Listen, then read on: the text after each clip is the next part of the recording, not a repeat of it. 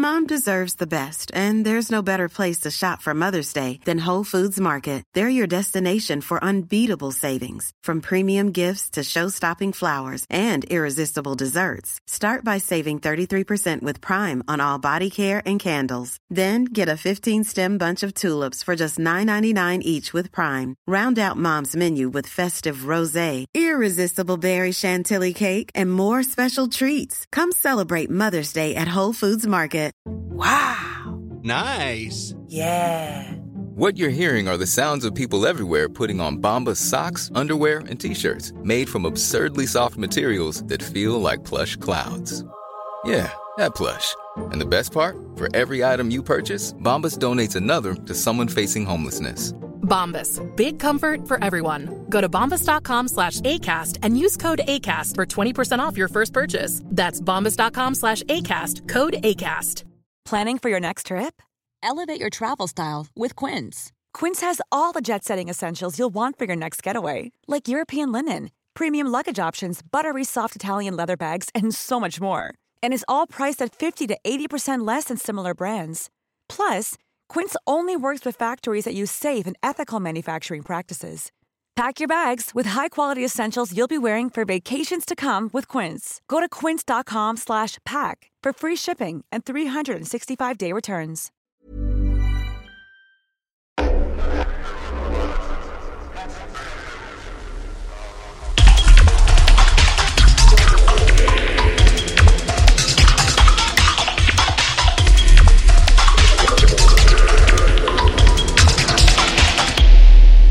Not a diving podcast with uh. Scuba. Welcome to the show. I'm Scuba. This is the Not a Diving podcast. Okay, thanks to all of you for your great feedback to last week's episodes. Last week was the most popular episode we've ever done.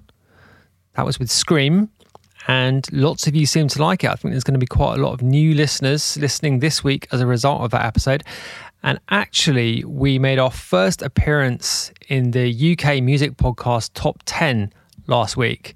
So that is real progress. That is quite a decent stat. So, yeah, thanks for listening if you're in the UK. And if you're not in the UK, then spread the words and let's get up those international charts too, shall we?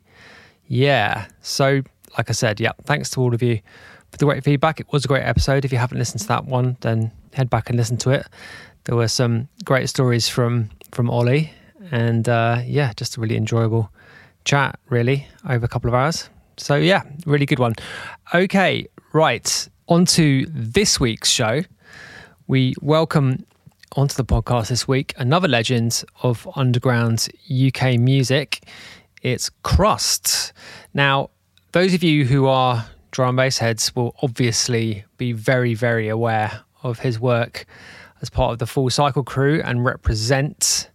And of course, Reprazent won the Mercury Music Prize in 1997. So, the first time we've welcomed a Mercury winner to the show. He more recently released an album on Crosstown Rebels, actually. And we had Damian Lazarus on the show a few weeks ago, which was, it's still kind of in that direction, in that kind of area, but very much a step forward or a step on from the classic Krust material of the 90s and 2000s.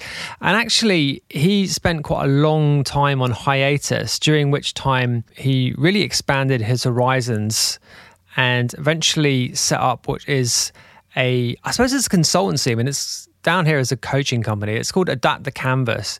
But he does work with a wide range of people from aspiring artists to senior business people about basically the nature of creativity and how best to work in a kind of creative way. So he's a really interesting person, I think. And it's a really interesting conversation we had. I think you'll agree once you've listened to this week's episode. So let's get into it, shall we? Just before we do that, reminder that you can support the show on Patreon, patreon.com slash scuba official.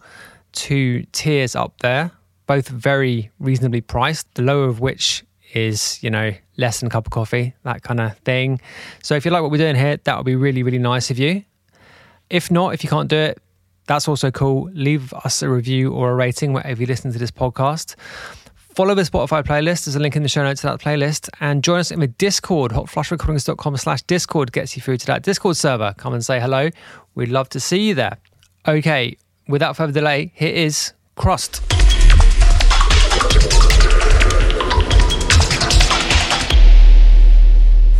Krust, welcome to the show. How you doing? I'm great. Thank you for having me. Yeah, thanks for coming on. So, I've just been reading a whole bunch of your interviews. I've, I've been a fan of your music since, well, put it this way, I bought Warhead the week it came out um, on, on 12. So I'm, I'm a long time listener.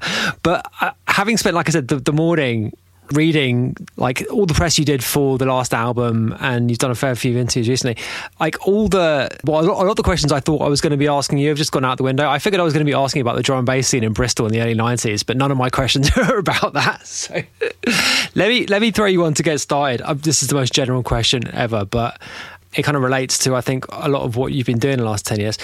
Do you have a definition of creativity? Like what is creativity to you? Good question Um, I think I think about two things specifically when I'm when I'm in that zone or in that space or or trying to make something. And one is culture, and the other one is art. And so I'm trying to balance the two things up. I'm trying to make sure that I'm expressing myself in a way that really reflects the art form. Um, you know, I'm I consider myself a b boy. So I, I, I grew up in the hip hop era in the early days. You know, I was fascinated by the culture. Was, it really affected me. I was 14 years old when it when it when it sort of all happened, and I really got that culture. And when I started to make jungle in the early days, I brought that b boyism, that hip hop mentality into jungle, and that stayed with me.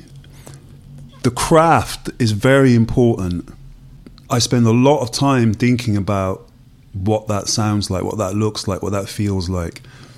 I don't think about making music, I think about making art.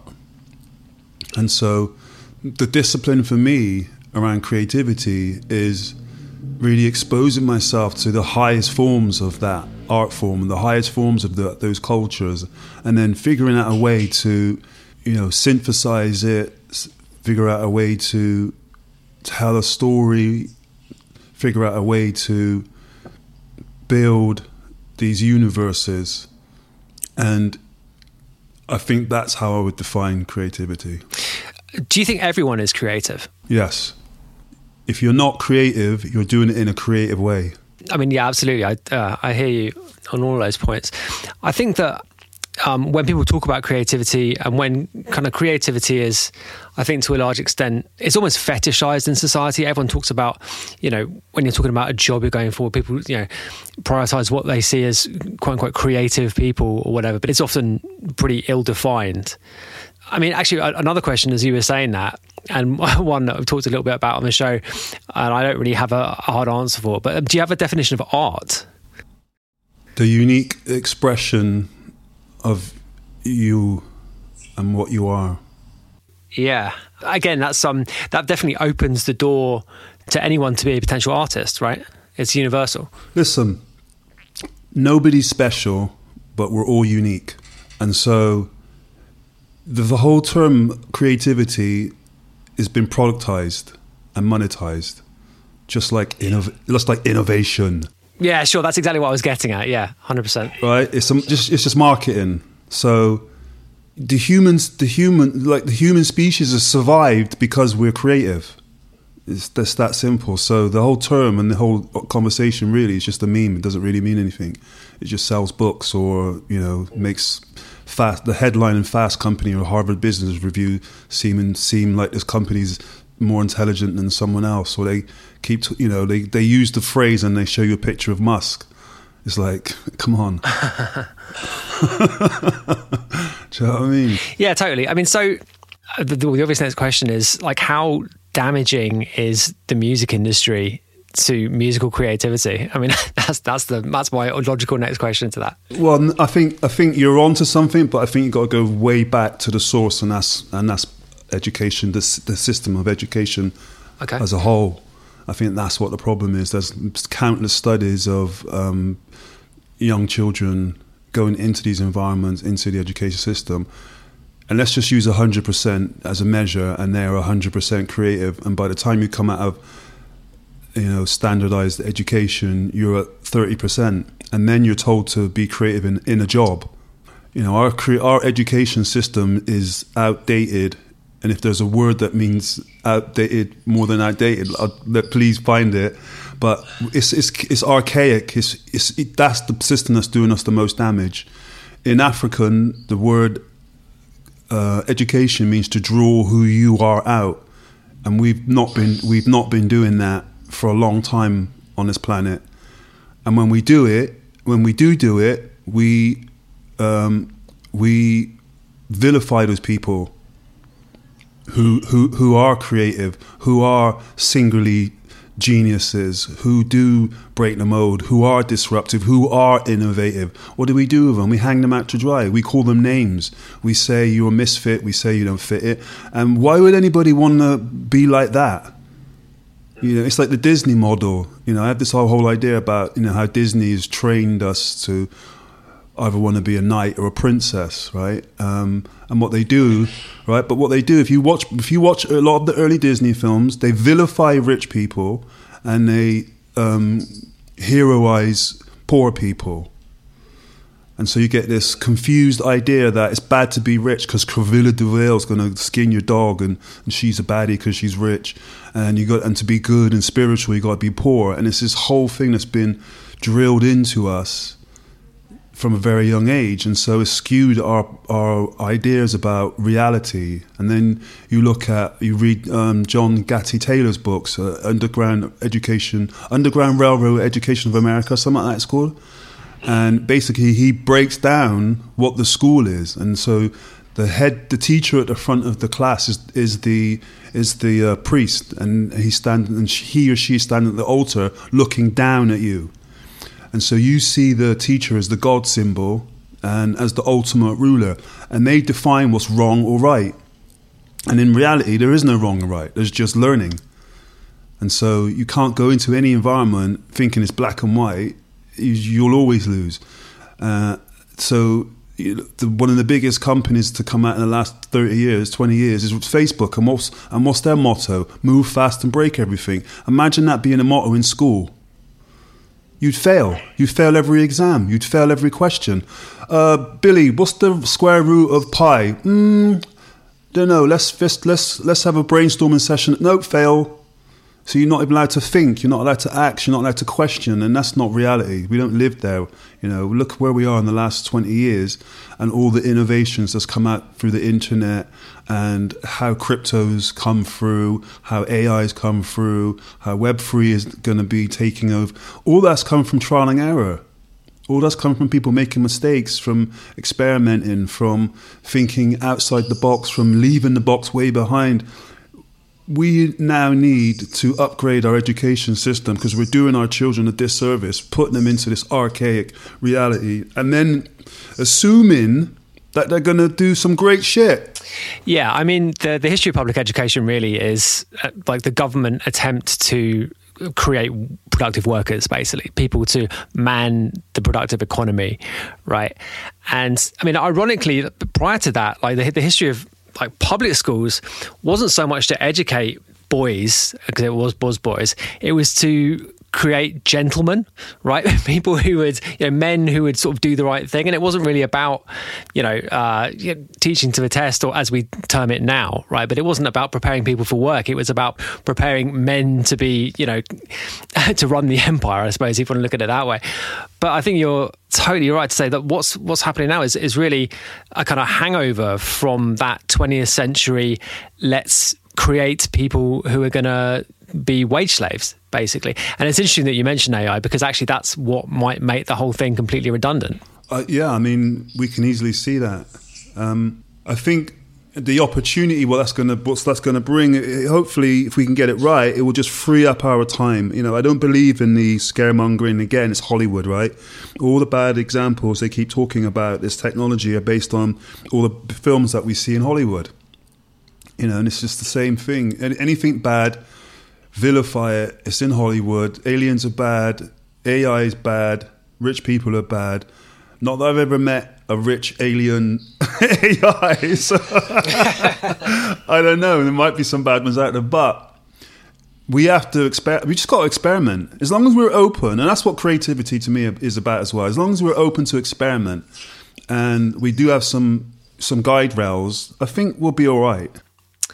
Well, now that we've mentioned AI, from from that, I, I assume that your view of AI or the potential of AI in in music making and in the music industry, quote unquote, more generally, I take it you've got a fairly positive view of it. When they brought out the electricity, no one wanted it. When they brought out the steam train, hardly anybody rode on it. When they brought out the radio, they said it was the devil talking. We see the same pattern over and over and over again. Fear drives headlines and pays people's mortgages. So I'm saying that's how I see it. I don't I don't buy into any of it. I mean, technology is always going to be used for however the people who are going to be using it use it. They keep saying that AI is going to take people's jobs. AI ain't going to do anything. Eh, the people who understand how to use AI are going to take your jobs. Right? Think about what cars did to the horse and carriage. Is anybody complaining now? Think about what the telephone, the mobile phone, did to the to the telephone in your house. Is anybody complaining now? Right. So I would I wouldn't want to walk to London for a gig.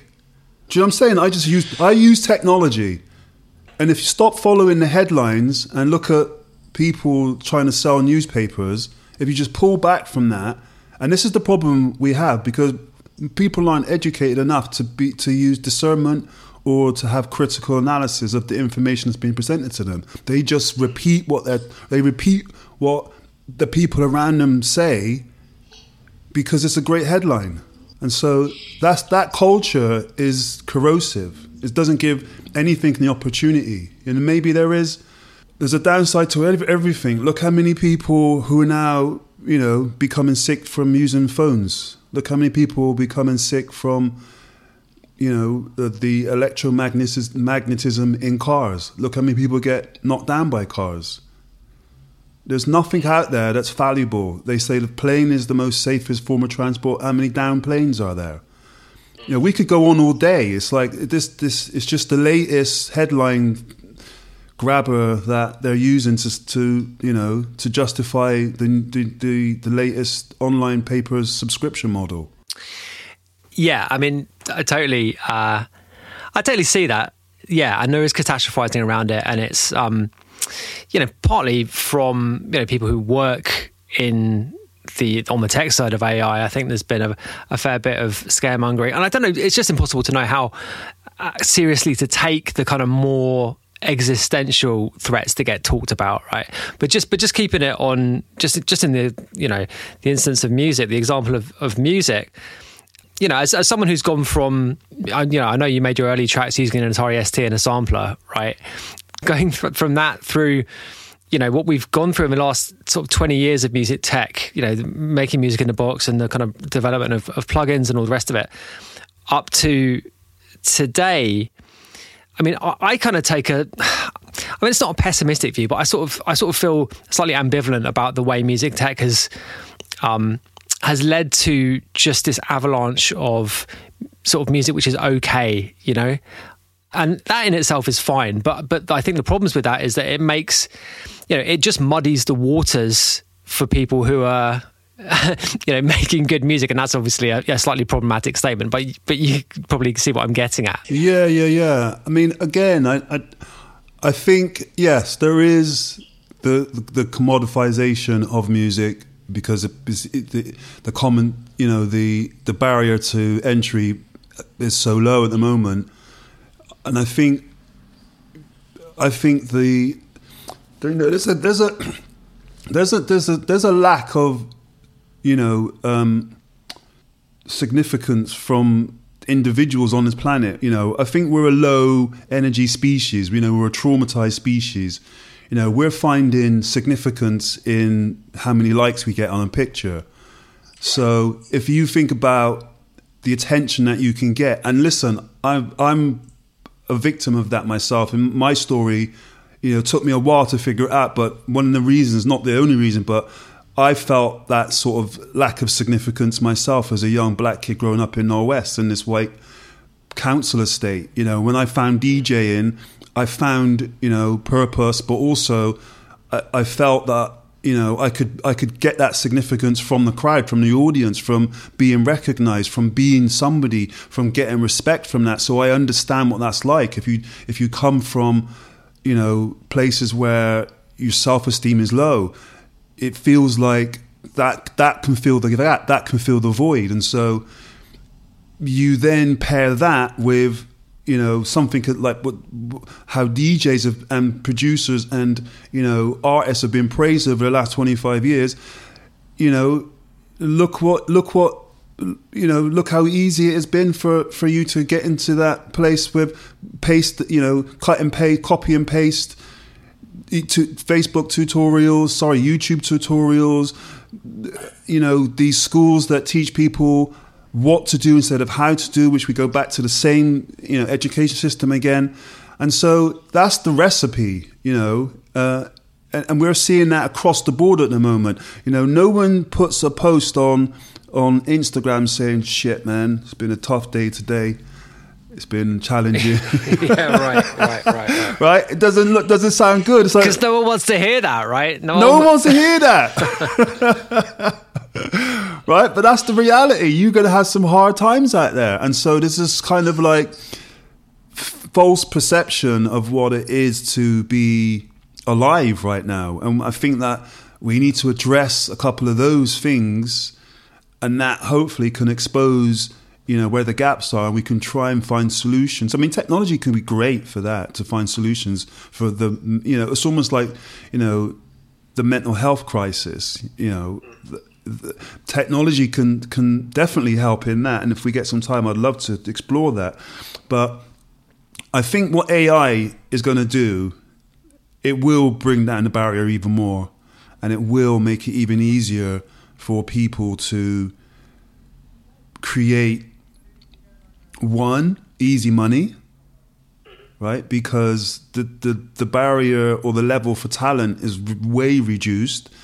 Two as long as those people are being rewarded by the platforms because remember the platforms are ad- advertising are based on advertising not on talent not on you know uh, creativity. And half of and I don't know any of them that are actually made by people uh, by creatives or artists. And so the emphasis is based on the wrong metrics. You know, you don't get rewarded for creativity or art on Spotify. You get rewarded for understanding how to game the, the algorithm. Like that's where we are. People keep, you know. Yeah, I mean, the best art is never the most popular art, no. basically. So, I mean, how much of this is down to the commoditization of everything? Because it's not just art. It seems that everything in society has kind of been reduced to a, a numbers game. Yeah, well, blame Jeff Bezos.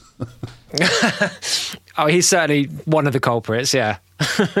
you know, I mean, I, I, love his quote. You know, when he was in when he was asked why Amazon is killing the bookshop book, bookstore, he said, "I'm not killing the bookstore. The future is." Right, and he was right when you say it. Listen, right, we got to understand that you got to listen. When we grew up, you know, I don't know how old you are. I'm in my fifties. Yeah, I'm in my forties. Yeah. Right, and so when I grew up, I remember having a black and white TV, and it had maybe like three stations on it: BBC One, BBC Two, and like HTV. And then, and then about two years later, we got a color TV and then another two years later, Channel 4 came out. We had four channels. And, and then, you know, we had uh, a Binatone game box, you know, a, a, game console, Binatone one with the beep, boop, beep, boop. And that was the future, bruv. right? And I've been alive long enough to see us go from that to where we are now. And it's, it's you know, I, I couldn't imagine being a kid born now, right? And, and and for us, we you know, I don't know if you've got children or not, but I'm trying to teach my children and get them to understand it wasn't always like that, but they don't see it. They don't even care.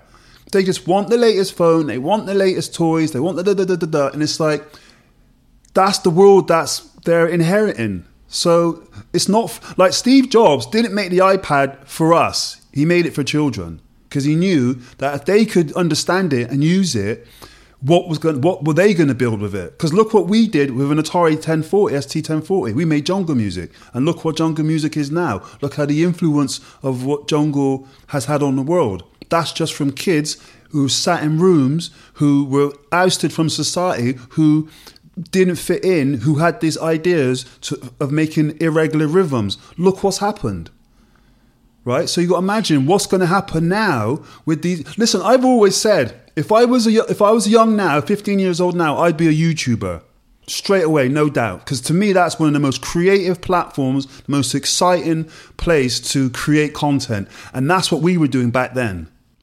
It's really interesting you say that actually, because I think you're right. There's like there is an incredible amount of creativity happening now, it's not in music though. I don't think it's in it's in other things, and and I think YouTube's a, a great example, right? And you know there are people doing and, and TikTok actually as well. You know, as, as much as it's sort of much maligned, and maybe or maybe not, it's a Chinese you know propaganda platform. But some of the people on there are making you know really incredible creative stuff, right? Yeah, but don't you think there's time for the music business to evolve? I, I think it has to, yeah, because I, I just don't think it's. I think it's been going around in circles basically for knocking on 30 years now, right? You know why? Because people that are running it are still living in, in nostalgia. They can't they can't see the vision.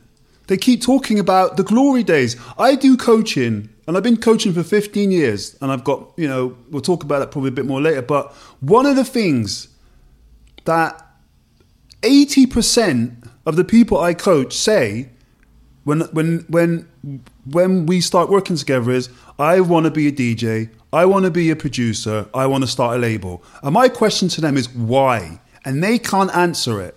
And, and I, I know the answer why. It's nostalgia. They're stuck on this whole idea of the fantasy and the dream of what the music business used to be. You know, I call it the Burt Reynolds era.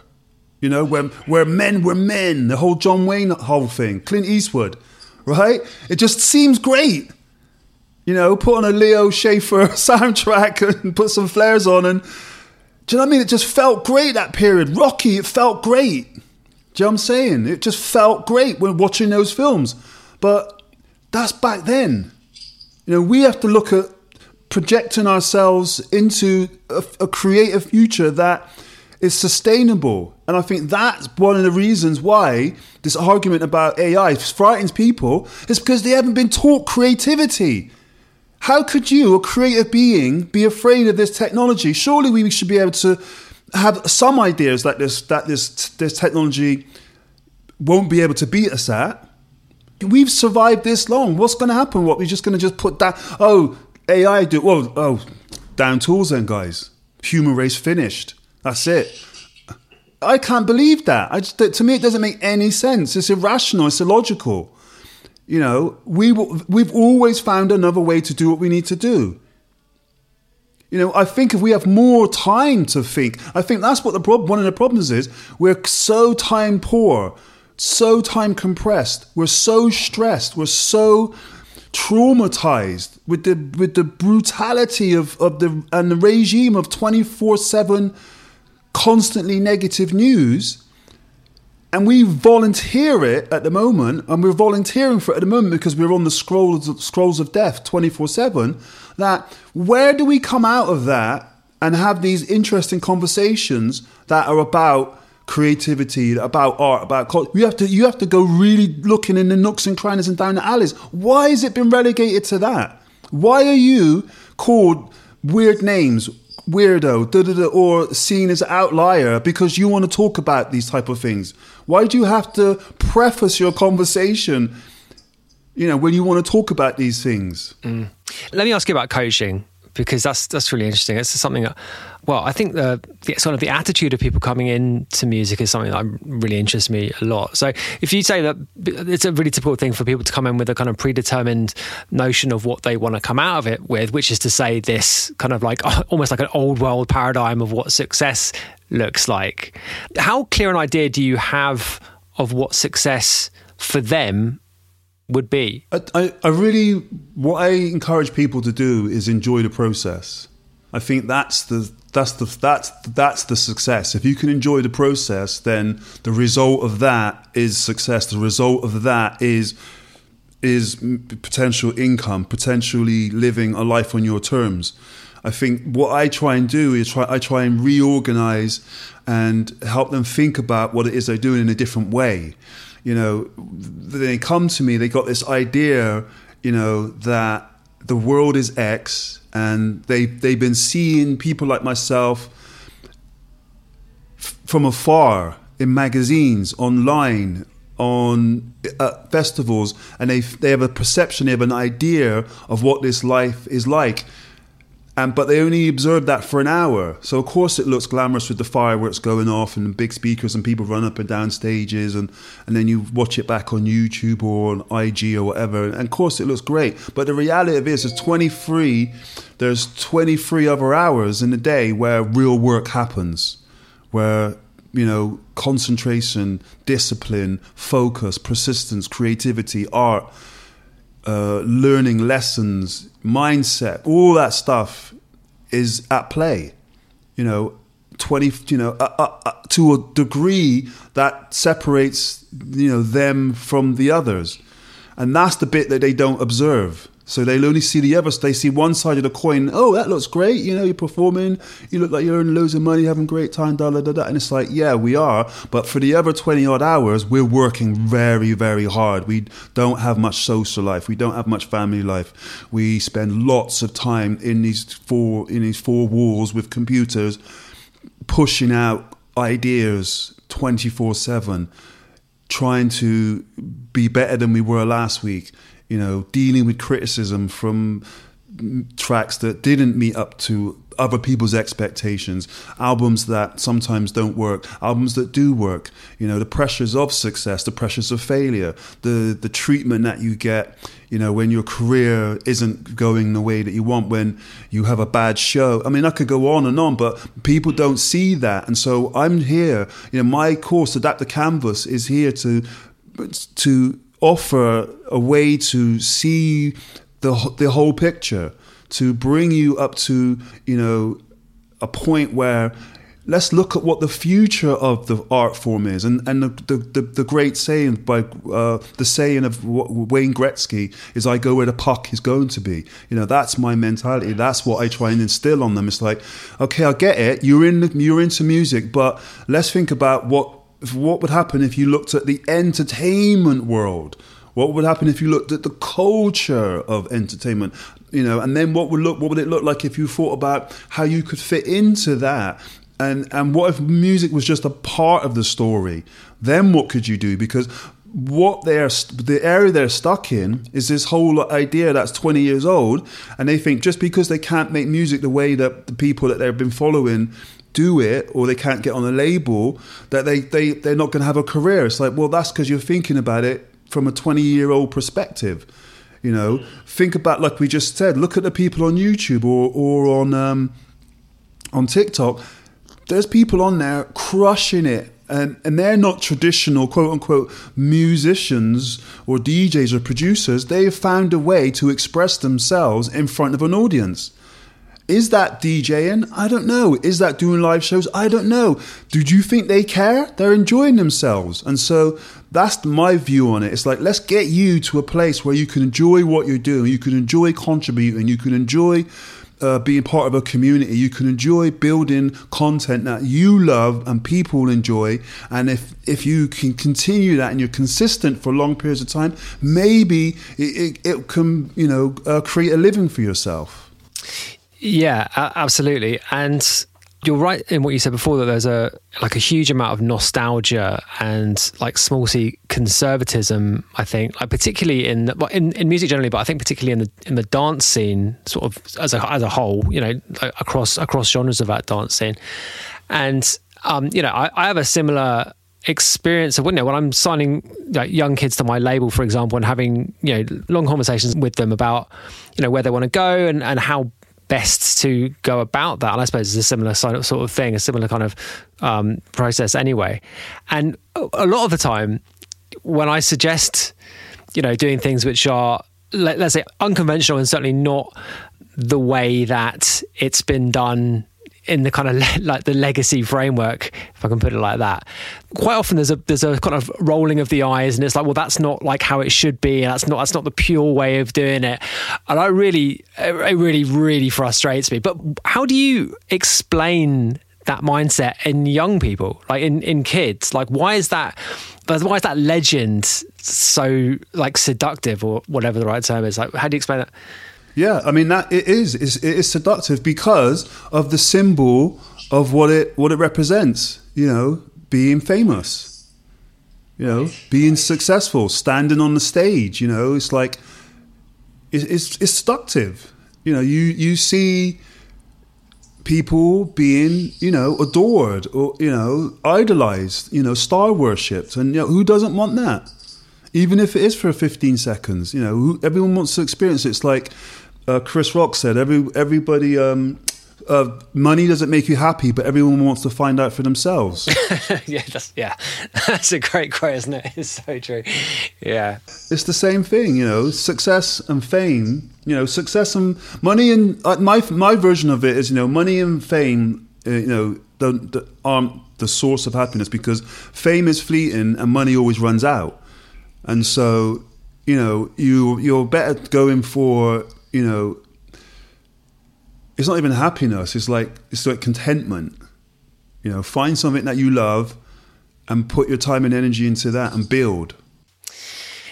Yeah. Yeah, I mean, yeah, yes, up to a point. I mean, I think that's absolutely true. But like there are people who are really successful. I mean, like you know, someone like Jake Paul, like he's one of the most famous people in the in the Western world probably now. Yeah, maybe in just the world generally, right? And he's come through this paradigm. So, so it's absolutely possible to get fam- rich and famous from TikTok or from YouTube. But but despite that, like the I guess the kind of legend of the 20th century just seems to, it still seems to loom large, particularly in scene. You know, like people want to make an underground resistance tune or want to make a, you know, want to make warheads. And it seems to be it seems to be in the minds of a lot of people coming into it, it's the purity which is just as important as the, uh, it's almost like the identity that surrounds it. And like, identity is such a, such a huge thing in popular culture now. It's almost as important, I think, in, in the, in the kind of, in the zeitgeist maybe, as money for some people or for quite a lot of people, I think maybe. What do you mean? Well, I mean, I think like the um, it's it's the the, the kind of cultural cachet that comes with something which is seen as being ideologically pure, and that in itself, I think, is is just as seductive as as money and fame. And I'm I'm hypothesizing here, but maybe that is an explanation as well. Because everything you, everything you said, I totally agree with. But I think there's something more as well. You know? Yeah, yeah, yeah. I mean, but yeah, but that that whole thing's flawed in itself because. Oh, absolutely, it is. Yeah, I'm not suggesting it's not. Yeah. Yeah, I mean, fo- everyone's following this idea. Like most people, I think. I think you know. The, the root of like the whole thing stems from just this disconnection with, with reality.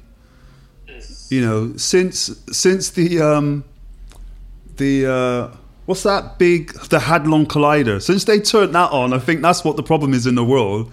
It's, fu- it's fucked up the timeline. Do you know what I'm saying? It's like we we live in the Simpson universe right now. I, I don't know. You know, let's get back to you know the the human universe. It's, it's what's going on is is it, you know, if someone came from another planet or, or just woke up out of a time capsule and you explained to them what was going on, it just wouldn't make any sense. It's hard to quantify sometimes the reality we live in. Let me ask you a specific question, sort of related to that. Like, um, I'm just going to talk about in general terms. I know you've talked a lot about in, in interviews about sort of telling stories through music and experiences, and oftentimes I think that's a a general lesson which is just as important as almost anything else in making this stuff. How important is just music production tuition? Do you, I mean, like you talked before about the you know, education system and YouTube tutorials and all the rest of it. Like, I mean, is all that stuff? Is it a waste of time, or to what extent is it a waste of time? Do you think? I well, it's a, it's a great question. Um, would would Leonardo da Vinci be who he is without his training? Right. Well, yeah. Right. Would Picasso be, you know, the the man that we know without his vigorous standards, without his vigorous training? Right. And so yeah, the, the first painting wasn't a cubist painting, right? Exactly. So, like Picasso had a system, and so let's contrast Van Gogh again, a legendary painter. He didn't have a system to run his business. He was he was a great guy in systemizing his. I mean, maybe that's not a fair comparison, but I'll finish the sentence anyway. But he had a great system to create art and uh, and de- develop his practice. But Picasso had a system where he understood the economics of what he was doing, and so he was creating um, a system that he, he could monetize. And so you know, they're slightly two different things, but we are, we do live in a commerce universe right now. But to get back to the point, you know, you can't get to greatness on accident. You can't be a great artist by winging it. it just doesn't happen. You have to a surround yourself with talent that that is either just as good as you, preferably better than you. So there's you're always being stretched. You have to dedicate time to it over long periods of time, maybe even longer than the 10,000 hours that um, Malcolm talks about. It's an endless pursuit of, of, you know, of perfection. And that doesn't mean that, I, you know, I'm obsessed with the, the, the putting hi-hats off the grid or, or putting 25, 21K plugins on there. That's not what I'm talking about. The, the, the obsession with you being as best as you can be. You know, that's where that's where I obsess. You know, really studying the best of the best out there to find out what what incremental improvements I can make in my next pieces of art. And so you can't get to that that one one one percent or that or that half percent without sweat, blood, and tears. You you know there is there is no you know, I'll do it like in Rocky, do it tomorrow. There is none of that. You know, people are on top on top right now, and and, and you know, if you want to have a have a career, you know, not just be a weekend, you know, artist, that takes dedication, that takes focus, that takes persistence, and that you can't you can't learn it in a month, a year. You can't learn it in ten years. It's a lifetime's work. Yeah, and it's a never-ending kind of process I guess. But you, you got to understand though, why are you doing it? You know, and that's for me. For some reason, you know, I'm having these conversations with with people around me about, and they're talking about yeah, retirement, retirement. I'm like, retire from what? I mean, I love what I do. There's no retiring from this for me. It's like, you know, you, you and that's the difference. I think when it be when you when people you know, are talking about uh, a job or a career or a vocation. Right? They're three different things. And when you see people who, who excel at what they do, they don't call it a job or a career. It's their life. It's their life. It's their master. The masterpiece isn't a finished piece of work. It is the life they're living. You know, they pay they pay attention to it. They nurture it every day. They work at it every day. There isn't like what's the best plugin. That's a moat. That's a moat question. It's like it doesn't even come down to mo- uh, plugins or the canvas you're working on. It's about what do you believe about yourself? What's the legacy you want to leave behind? What's the stories you're telling? What's the purpose of you using the brushstroke that way you you're using it? Why are you why do you hold the mouse like that? Why do you why do you dress like that to go to to to your work environment? it's like it's it's like you you you you are on a, that's why they say you're on another planet right? Because you are you create your own universe, you know. And back to the beginning of the conversation, you said to, to me, what what do you think creativity is?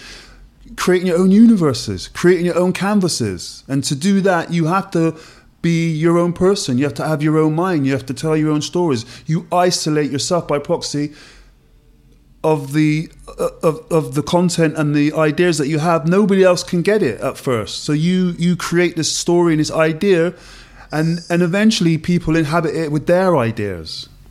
Okay, let me ask you something specific uh, relating to this about your own career. You talked about going from making music to taking people through an experience, like as in you know that's a been a been a feature I think you, you said in a prior interview of your own journey in making music.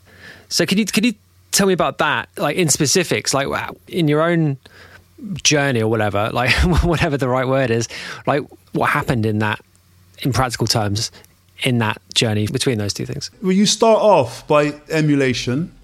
So that's the first thing, you know. I saw people doing something, then I wanted to do what they did.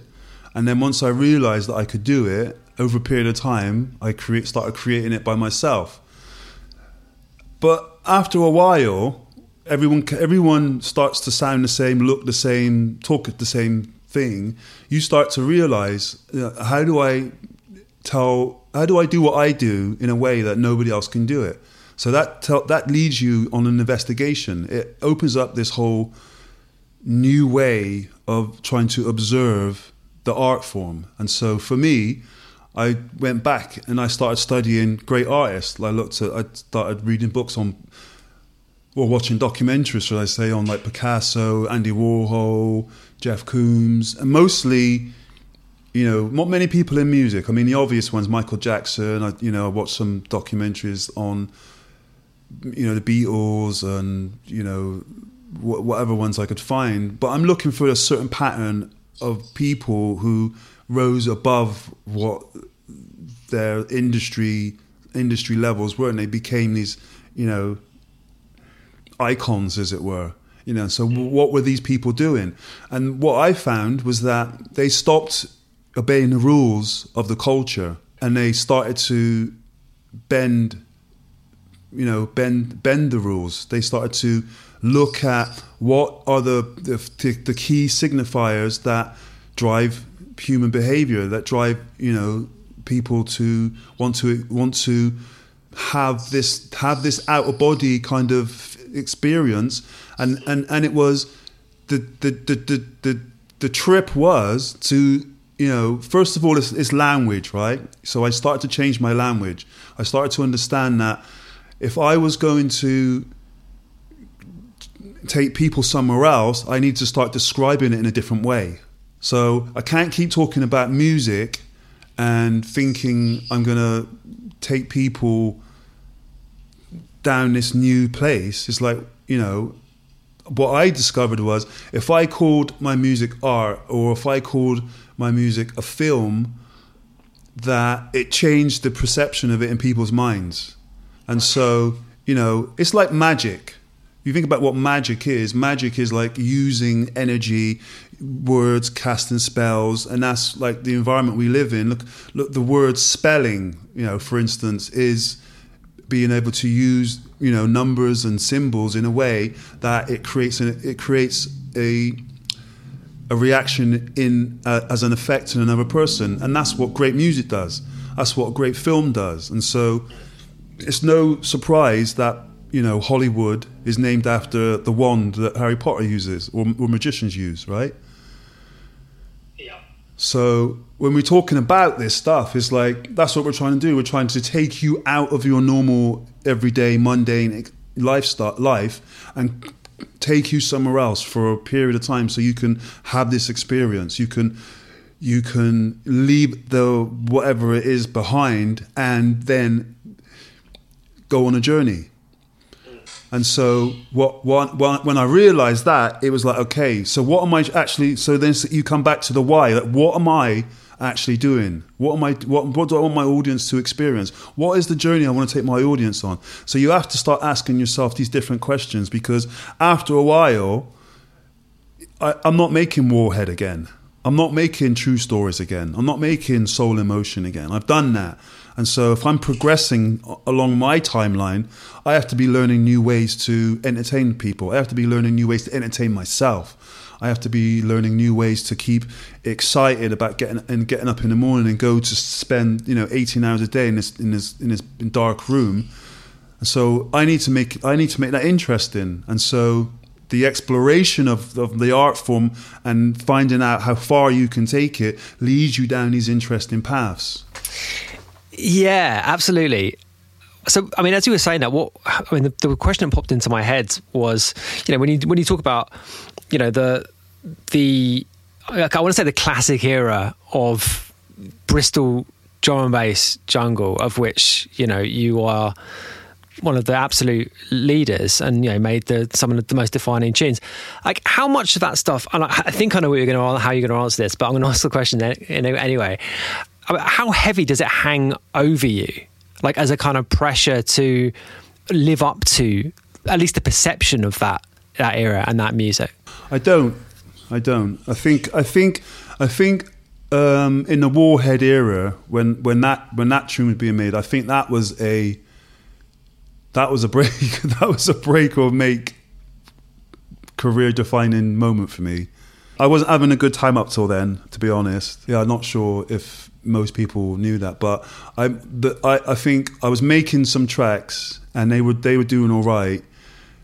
Um, I think I was building up to it, um, but okay, okay. Let, let, me let me just stop you there because I think it'd be really useful to have a little bit of context, like just just behind this, because this is a this is something that I something I wasn't expecting to say, and I'd love you to explain it a little bit further with going back a, little, a little bit.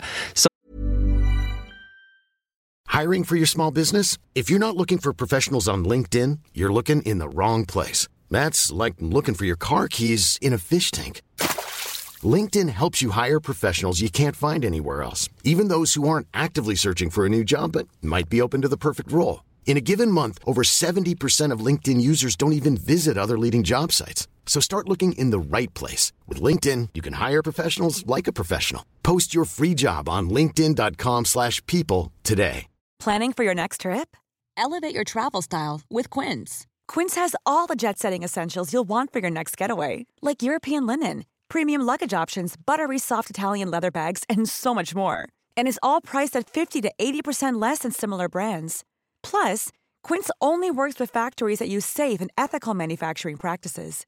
Pack your bags with high-quality essentials you'll be wearing for vacations to come with Quince. Go to quince.com slash pack for free shipping and 365-day returns. Oh, uh, Warhead came out in was it 95, 96, 96 was it? So, at what point did you? At what point did you start making tunes? Actually, like, how long have you been doing up to that point? Uh, I think I started actually making tunes probably when I was about 20. Before then, I was DJing, so I got into the whole thing at 14 after watching Wild Style. Like, the next day, me and my brothers created Fresh 4, sort of hip hop breakdance crew. Um, and that ran till we were about 17, 18. And then um, I, I discovered raving um, and, and, got into that. So which which year would that have been? Um, probably like 1990, something like that. Yeah, and then really it was a lot of just experimenting at that time. So it was it was I kind of you know my brother had a, a Casio FZ one sampler, and I just spent three years in his back room. You know, him teaching me how to use it, and then finally I, I cracked the code um, and then I was I was um, in the back room of Smith and Mighty studio with Die and Suv. We were there for like years. Like coming back from the raves, going back into the studio and just sort of emulating what we were hearing and experimenting. You know, we knew we had loads of breaks anyway, so we, we understood the, the what breaks most of it what they were all using in the raves. We had all of them on the ultimate break beats, and because we were scratch DJs, those were the breaks we were scratching, and that was the whole thing with the Bristol sound, with like Massive Attack, Wild Bunch then, and Too Bad and FBI, you know, in UD4, you would scratch up breaks, and so and quick mix, and so we just had all the breaks. We had rec- we had a massive record collection, so we'd come back and we'd just sample all these breaks and speed them up, and just experiment, try to figure out what this what we were hearing, but we want to do it our way. I loved rave, but I didn't like, like a lot of things about it. I loved hip hop, but it wasn't British then, you know, and and making hip hop, we were just copying Americans, so that wasn't really going to fly. I was I loved techno, but that wasn't me. I was about the breaks, you know. We were about the drums. We we loved the hip hop drums, and we just kind of ended up speeding them up. And then, you know, out of that, this whole idea started to blossom, which now people call jungle or drum and bass. But it was just this sound that we made, and um, and it it just kind of evolved out of that. Um, after doing that for a couple of years, me and Suv and Die, we just had loads of tunes, and we were like, right, what are we going to do with all this stuff, you know? Um, and we go, right, well, we need to start our own label. He's like, right. And then Suv said, you know, I know this guy Roni. He's looking to start a label as well, and he's like, and he's like, and we are like, do you know what? Let's let's all sit down and have a meeting. So we all, they, Roni and the other guys came to my flat. I used to live in a top floor flat on Ashley Road on the corner, just sort of next to Smith and Mighty's. And we, and I'd never, I'd seen Roni before. I mean, I knew of him. I knew of his brother. His brother was a scratch DJ in UD4. The General, his name was. Uh, I'd never um, really met met Roni or had you know had, had any lengthy conversation with him. I met him once in uh, we both we both went for a job in a youth centre uh, to be a music music coach. It's really funny. Yeah, he he got the job. Uh, okay. But it, but it was an inside job. It was an inside job. He ah. knew the, he knew he knew the people. After years later, he told me he knew the people. So it was just a formality. He had the job. But, um, and so so basically, what happened is in that in that that day we sat down in my flat. He listen. We none of us knew what we were doing, but he played us about five tunes. We played five tunes, and they were all the same. They were all 160, 165 his thing was a bit more ragified. Our thing was a bit more hip hopified, but it was exactly the same thing. We were both doing exactly the same thing, but we we had never met each other or spoken, and that was like we all felt that was a moment. You know, we were like, right, we need to come together as this group. We didn't we didn't have a name then, but we said right, and it reminded me of starting a, the crew in, in my mum's front garden when we were fourteen. It was like we decided then we were going to be this group and that was it really. From that day, really, we were we were all inseparable for the next sort of almost 12, 15 years. Um, but you know, we had the first really. I had the first the first release on V Records was me, uh, Fatal Dose EP. First release on Full Cycle was Music Box one side and Resistor on the other side. So mu- Music Box was the one that everyone was playing on that one. My thing was the sort of sort of undergroundy, not so obvious track. It's a bit sort of ravey. And the same thing with the Fatal Dose EP. It was very rave orientated, and it didn't really catch the idea. It didn't didn't really catch with the public. And so Roni put out the next tune, which was I think the Agility EP, and that just blew up. And so the next two or three Roni tunes blew up, where mine just sort of flatlined. Nothing really happened. Jazz Note came out. There was a bit of sort of um, buzz about that and I think probably about four or five releases on both labels, it was very quiet for me. It was tumbleweeds, and um, and I think that is kind of like it wasn't like there was nothing happening. I was building my own sort of brand with my own sound, and I wasn't. I wasn't about to sort of change my sound because I wasn't selling, but I was aware that you know it was a slow build yeah, I mean, I think your stuff was much less kind of hooky, right? It was much less kind of yeah in your face and kind of obvious. Um, compare yeah i mean that, that was my uh, that's my recollection of it as well and actually you know it's, it's funny because i mean you're releasing a lot of the old stuff um, remastered aren't you at the moment so i was i went went back to it today and was to it and i've got to say it's it is really distinctive sounding. That's that's one thing I can really take away from it. It absolutely sounds like there's nothing else like that stuff. It really is like, but it's not like that obvious early 90s kind of ravey jungle stuff, which was, was becoming big, right? No, it wasn't. It was nothing like it. And I think what was happening at that time was the scene was changing. So a lot of those DJs that when we came into it, so there was a few things that were happening at the same time. When we came into it, there were DJs and there were producers, and they were they were not the same people. So the DJs, well, there maybe be one or two, but there wasn't like it is today. Like now, it's it's normal to be both. Back then, the DJs played the music that the producers gave them. The producers very rarely went to the dance, so they couldn't hear how these tracks sounded together when they were mixed together. And so what we what our thing was, we were doing both. So we were engineering music to fit the DJ style of playing really quickly. So we were engineering this music. The the the DJs who were DJing just you know the best of what was going on and what was going on then. They were still just playing what they were playing. They weren't, you know, our music was this, this new hybrid sound of the rave and it was this jungle thing, but it was so different. It just took a while for it to sort of, you know, that transition for the music to happen.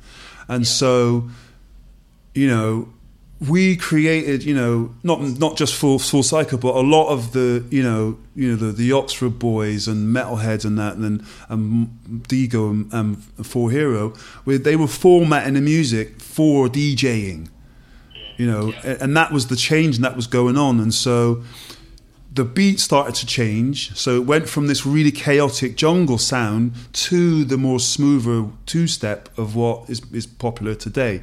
But that was an innovation because of people needed to mix quickly, right? And so.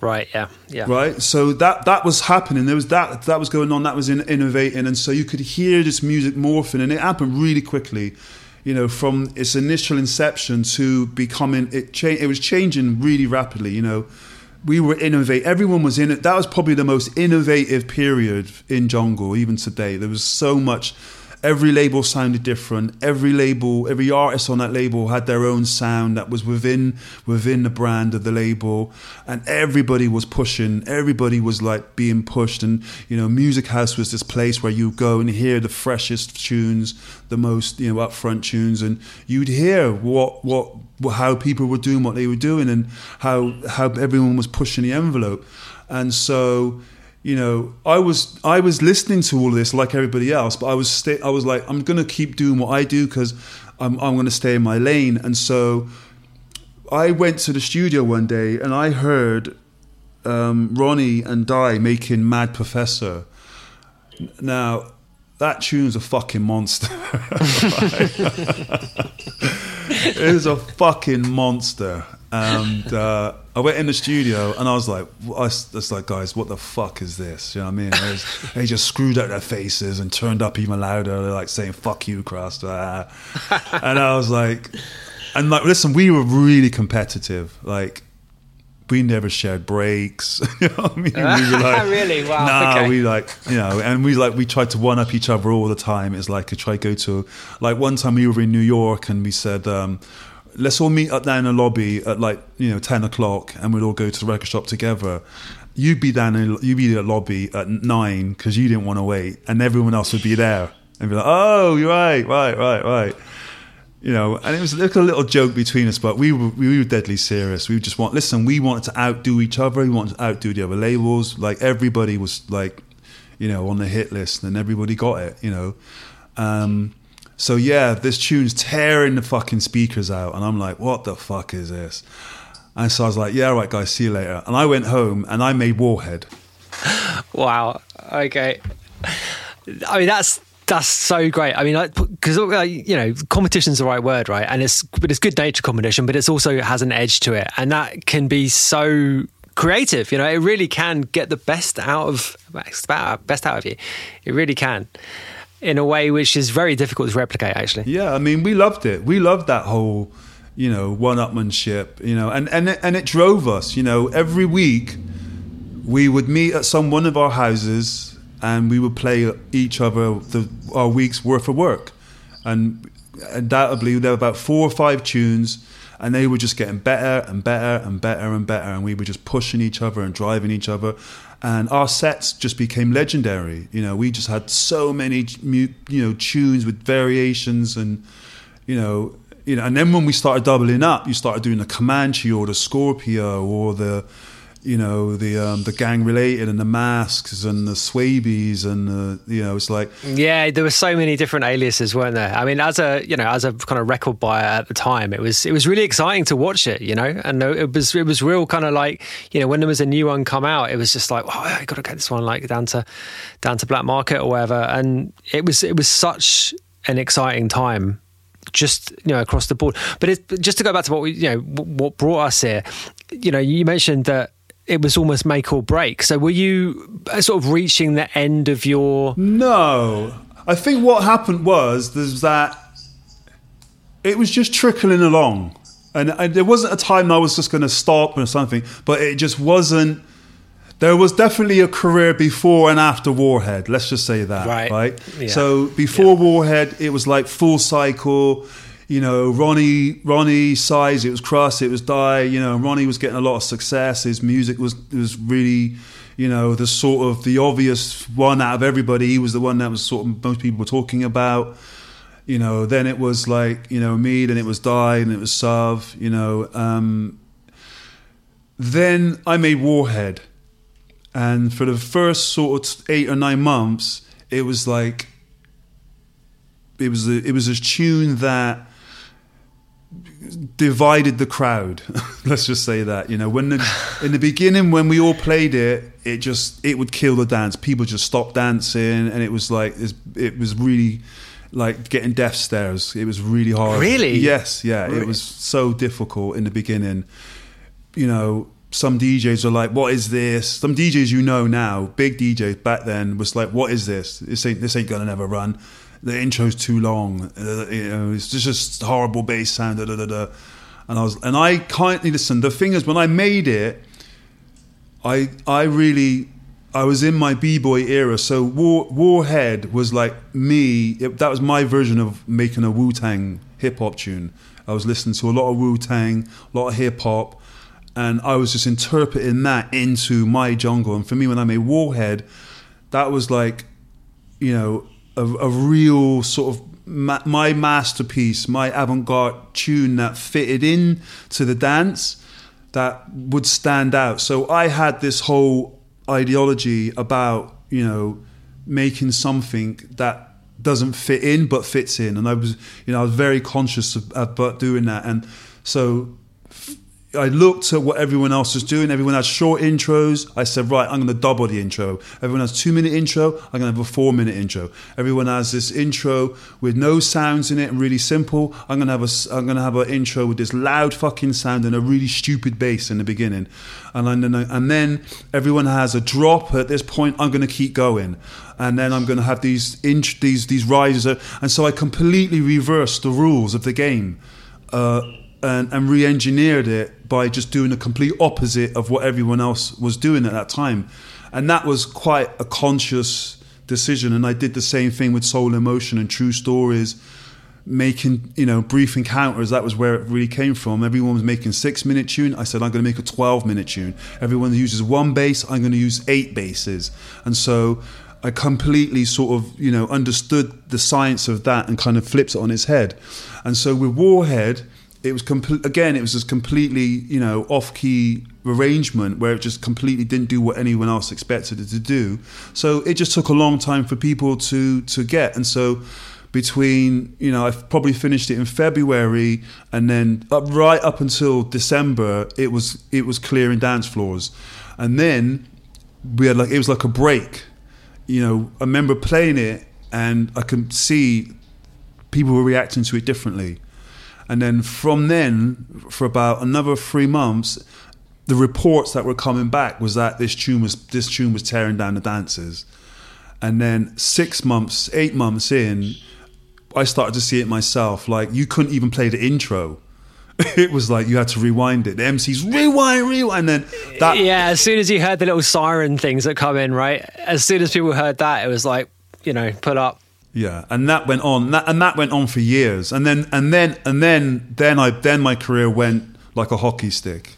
Yeah, I, I just realised that I was I was wrong. It was ninety seven, wasn't it, that it came out? I thought I, th- I figured it was it was before that, and actually, it com- that completely messes up my timeline of what I thought the whole thing was, because I so Reprazent was really happening then, right? You were kind of right in the middle of it, I guess. No, Reprazent came after. Well, I didn't. A brown paper bag came out in '97 as well, right? Um, I'm, I'm looking at Discogs now, so I, so I know I'm right. Um, but uh, the question I was going to ask you really was about what the kind of dynamic within the group was like, because obviously, um, Reprazent was seen as yeah, it's Roni Size Reprazent, like his name's at the top, but you guys were all sort of nominally part of it too. So, I mean, you touched on it a little bit before there, like you know, you said that you know Roni was getting most of the attention and stuff. How did the rest of you? I mean, so how did you all interact in that period? Like, I mean, what was what was the group dynamic? I mean, we were. Listen, we were. You know, we were kind of the whole. We had the whole b boy mentality, and the, and that was just to be original. So for us, it was like nothing could really changed. You know, I think it changed about five years in when we were still doing Reprazent, and and we were touring a lot. That's when things started to change. I think the problem happened when we stopped being in the studio for long periods of time. That's when people started to feel it because we didn't have a lot of um, product. And I think one one because we we lived in the studio. You know, if you wanted to find any of us prior to that, we'd always be in the studio. None of us really had relationships. You know, we were married to each other, so we would we lived in the studio. And I think what happened with Reprazent it was it, it needed our attention, just like the way that we built Full Cycle to what it became. We were living it and breathing it. To get Reprazent to where it ended up being, what it ended up being, we had to live it and breathe it. So that meant we couldn't live and breathe Full Cycle. So we were on the road traveling for years. You know, me and Roni were the main um, people doing all the interviews in the press. So that that was very took its toll on both of us. You know, and traveling around. In the beginning, it was great because it was like school bus touring with your mates for for a couple of for about the first year. It was great. Second year, it was work. Third year, it was like okay, seeing you a lot too much. and then you know the fourth year it was like okay i'm not being paid enough for this. Um, and so yeah it's just like it, it, just took its toll. I think if we could have found a way to keep making music on the road to keep you know what we were doing um, and do it simultaneously i think probably would have been a different outcome. We just didn't we we tried to use the technology on the road but pro, the, the pro tools and stuff wasn't ready for that.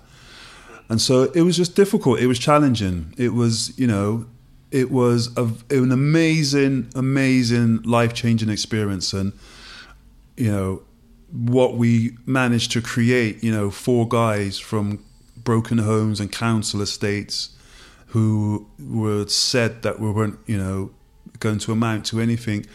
We we we conquered the planet with with music that we made in our bedroom. You know what I'm saying? So we did live the dream, you know, and so I'm always going to be eternally grateful for that experience because on paper I was never supposed to leave my my council estate. Yeah, absolutely, man. Um, let me ask you more generally in that period, like that was the I mean it's a cliche, but like golden era of jungle drum and bass. But you guys were, I mean, the, the Bristol, quote unquote, Bristol sound was very much seen as its own thing. And, you know, as you described it, were kind of related to other bits of it too.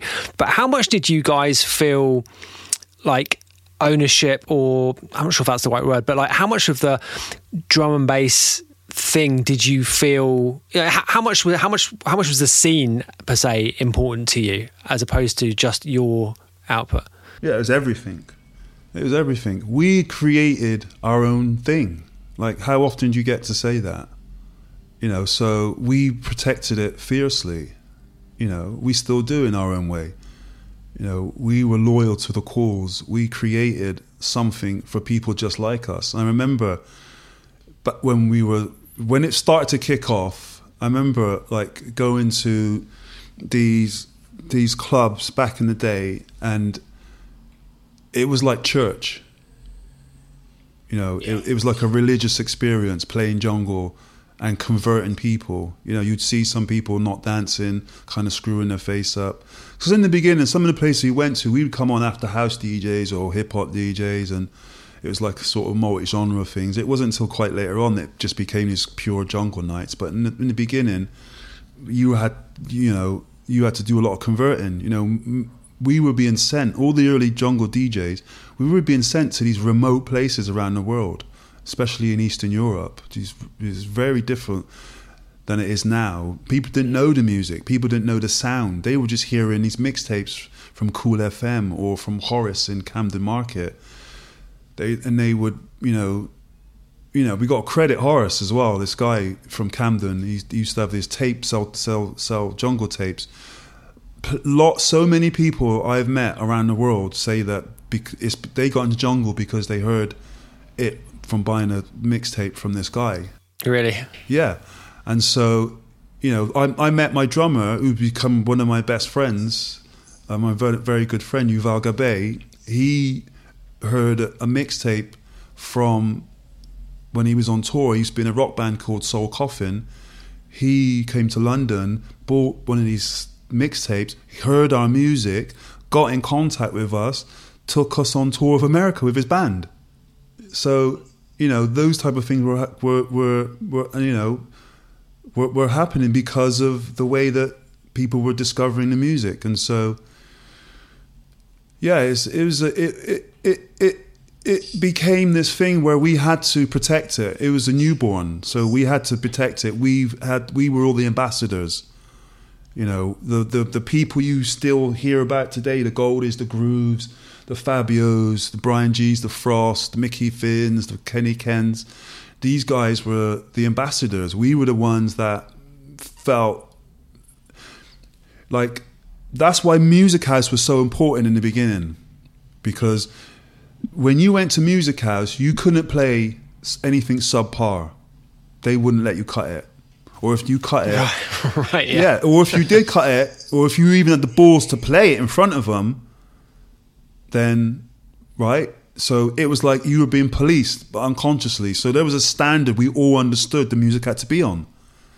And it was like we all agreed. It was like we all kind of unconsciously agreed we we're, we we are all representing this music, so therefore it needs to be this. It needs to be at this level. And when every time you go to Cutting House, you know, I'd hear a Ed Rush and Optical tune, and the mix downs on it were like, right, that's the level, is it? And then, the, right, right, yeah. right, and then yeah. and then the next week you go there and you'd hear a Dillinja tune, and the bass line would be fucking killing. It. Right, that's what the bass is supposed to be like you know, and right, and then you know you'd hear one of our tunes, and we would be mashing up the drums. Oh, that's what the drums are supposed to sound like.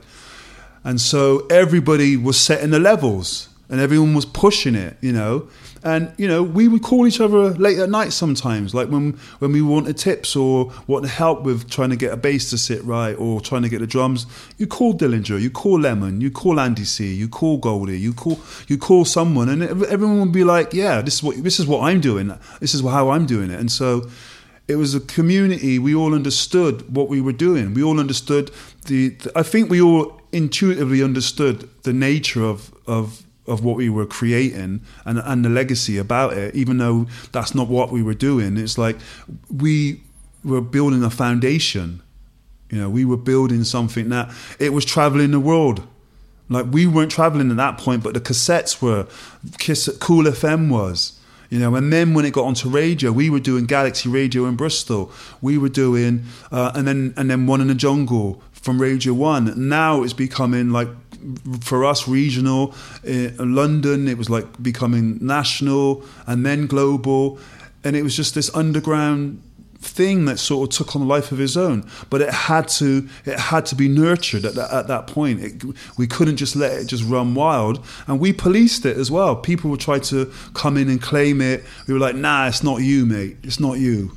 Okay, that's that's that's the exact thing I wanted to ask you about actually. So last week on the show, uh, Skream was on, and we were talking about early dubstep scene, which I was involved with too, and you know there was such a well after a few years of dubstep going nowhere. There was a you know, this big kind of frenzied period of everyone wanting a bit of it, and like you know, it became really, really commercially viable and commercially interesting for people. So, and yeah, those of us who had been around since day one, of course, there was a there was a degree of well, there was there was different reactions, right? So, quite a lot of us felt very protective towards it and very, you know, not at all comfortable by, for example, there being a Britney Spears dubstep shit.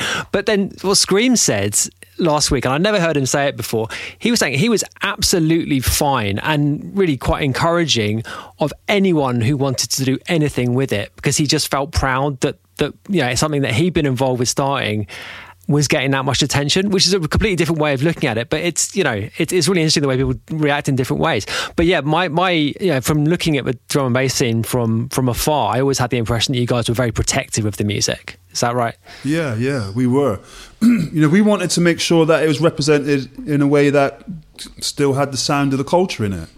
You know, that was that was very important to us. You know, and we we we kept that tight. There, it was very difficult to get into the scene. You know, um, and it was like you had to go through a label.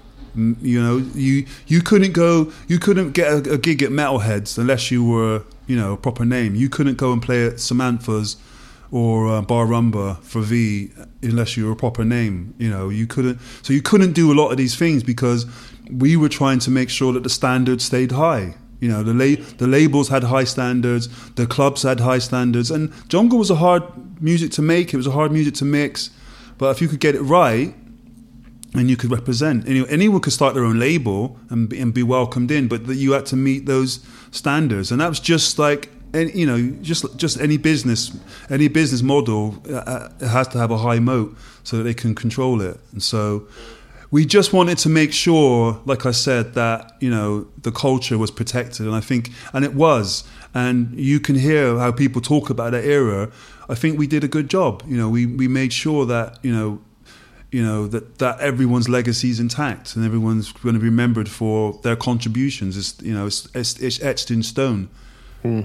Yeah, I mean, absolutely. I mean, I had dBridge on the show a while back, and we talked about this kind of era. And obviously, he was in Bad Company at the time, and they had you know, a, a really high degree of like international success, and they were doing the whole touring thing. I guess similar to you guys.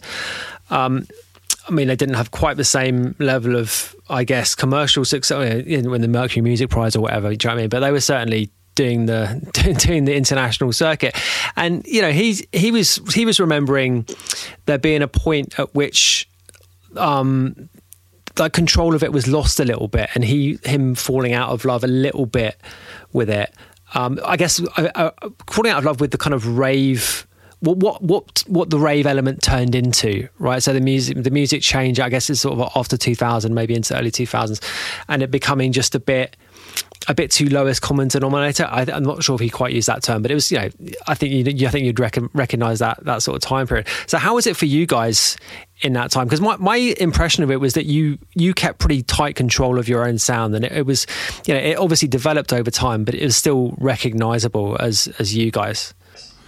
Yeah, I think technology played a massive part at that point. You know, that was when Logic came out, Reasons came out, Pro Tools was out, but it became start, people started to use it to make dance music, and I think that's when the barrier to entry became, you know, uh, lowered, and, and, with the sample packs and things like that. Um, two things. One, great that the music is now reaching more people, you know, um, and yeah, I would definitely agree with Skream that the uh, uh, what became thing, you know, what I started to see event after after after after a period of time. Like we, I can remember being in New York and hip hop people were talking about our music, and that blew my mind.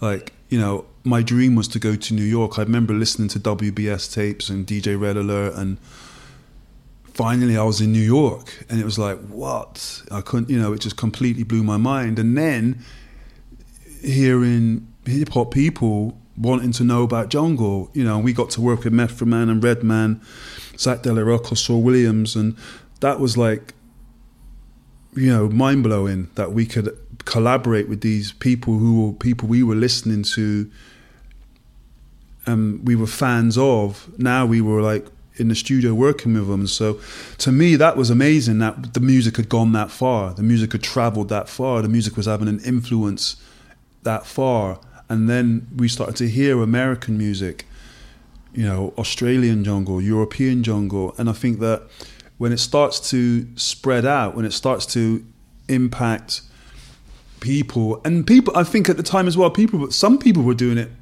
is just as good as what we were doing it and a lot of the time i think what the thing the thing with jungle is it does command you know the cult like mindset you know and the fanaticism of producers.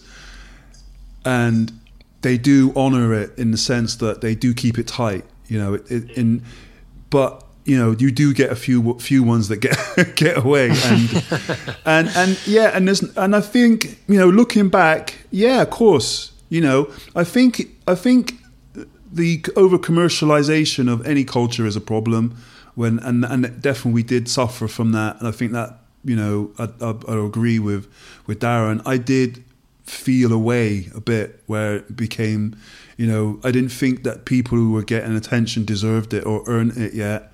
Um, and the radio obviously are trying to just play the latest thing, so they'll they'll just play what they think is the latest tune, but doesn't represent the culture. And and and and then all of a sudden, I remember as well towards I think Fabric when we started to uh, do Fabric, that was the start of a whole new wave of of popularity for the sound.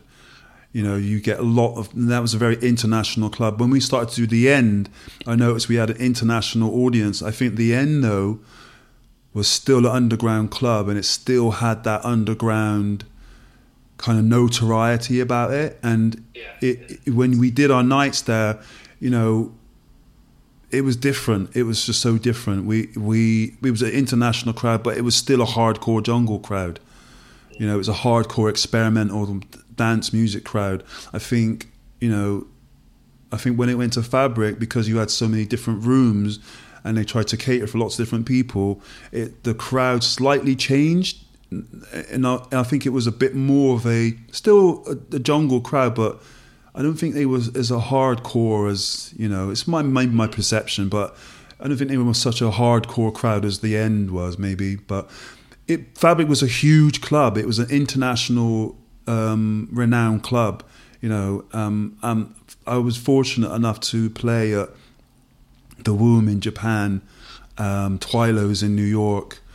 Um, um, what's that big Paradiso in in um, in Amsterdam, and in all these clubs, they're the, it's the same, similar type of vibe. It's you you're attracting international travelers who are curious. So you'll get you'll get as you know maybe forty percent hardcore junglists, and then I think the rest of it is because it's it's a tourist hotspot. You're going to get people who are just coming in. They might have heard the brand name, they, you know, and listen, that's a testament to what we were achieving. That we became brand names. You know, you you know, it's not. You know, we we, we were fortunate. We had a we had a residency in the end. We had a residency in Bristol Club Lakota. We had a residency in um, Fabric. We had a residency in the Womb. We had a residency in Twilo's. There's not many people who get the opportunity to travel the world like that you know and that's that's because of the music we were making not because we were good looking DJs like we were making groundbreaking innovative legendary status music that these clubs who were on the cutting edge of culture wanted to be associated with. And so you know that that comes with the with the territory. And of course once you start doing that you get a whole new audience. So in those audiences you get the Gilles Petersons you get the James Lavelles, you get the Paul Martins, you get the the Vir- heads of Virgin, the heads of Warner Brothers, publishing companies, and that's when it starts to change. You know, we never had a publishing company, and all of a sudden we get approached by publishing companies. We weren't do we were doing jungle remixes, now we're doing remixes for majors we were on Full Cycle and V Records, and we started Dope Dragon and Philly Blunts. Now we were getting asked to be signed to Mo Wax, to Virgin, to to Universal, and so and that all you can feel you can. We saw the timeline expand along that exactly as I said, it was like one minute we were independent, next minute we're doing you know remixes for independent underground labels, and now we're doing remixes for majors. They're paying us this much. Now they're paying us how much? right? then it's like we're touring these you know, two, three hundred people clubs. Now we're on tour buses with Galliano driving around Europe. It's like it was surreal. You know, one one minute we're walking down, you know, the offices of Full Cycle. Four years later, we're walking down the offices of Def Jam in New York, walking past Run DMC. It's like it's, it was surreal. And so at the time you're just going through this experience, that's that's what the music does. That's that's what the timeline was was was hap- that's that's how the timeline happened for us. And so, you know, at the time we're just we're just like this is what we're making this music, and now more people are hearing it. More and more clubs are are being uh, are asking us to do shows there and then when Reprazent happened that was like completely just ridiculous it was you know no one expected what was you know we were not prepared for what that was going to do to any of us personally or or professionally. Yeah, okay, that's an interesting way of putting it. So, what did it do to you personally? It changed. It again. It changed my life again. Me personally, you know, I went from being DJ Krust to being you know a member of this band. You know, we were like an all star band. You know, one minute we were these full, it was full cycle and these, you know, eventually superstar DJs to Reprazent with an all star band. You know, everybody in that band was somebody, you know, DJ was on the jungle thing. We were the pinnacle of our jungle status, and then we went to create this super group, you know, and we were com- com- being compared to to, to Wu Tang Clan. Yeah, yeah, yeah, absolutely. Uh, but what does it do to you psychologically? I mean, like you know, talked. I think he talked. Uh, well, he touched upon the uh, the idea of you know dealing with excuse me dealing with success and you know the, the the the pressure that success can bring with it like what was it like for you guys at that point i don't think that well it it, it takes you out of your i think if if i had a normal life it, it would have been abnormal. But to be honest from from from when we did fresh 4 when i was 19 my life be, was about the music anyway. So by the time we mm. came to doing Reprazent, it didn't feel any different from where I where we'd come from because we were getting a lot of success, we were getting a lot of attention, we were getting a lot of press because of Full Cycle. When we did when we did Reprazent, that just took that whole energy to a bigger audience. We were doing more mainstream stuff. I think personally, what it what it did is that it, it did put I think it put a strain on on.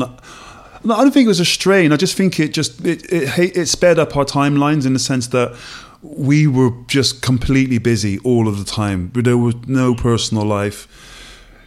We were the only people we had relationship with for about two or three, for about five years, I guess. We would only see each other. We were we were living with each other on on buses for years. When we come home, I didn't go out. I wasn't socializing. I didn't have a relationship. If I did, it, it, I couldn't hold one down. So I wasn't there. And you know, yeah. um, and so it was. It was a it was a hectic lifestyle, living out of a suitcase and and always you know having your headphones on on the back of the bus in these in these worlds.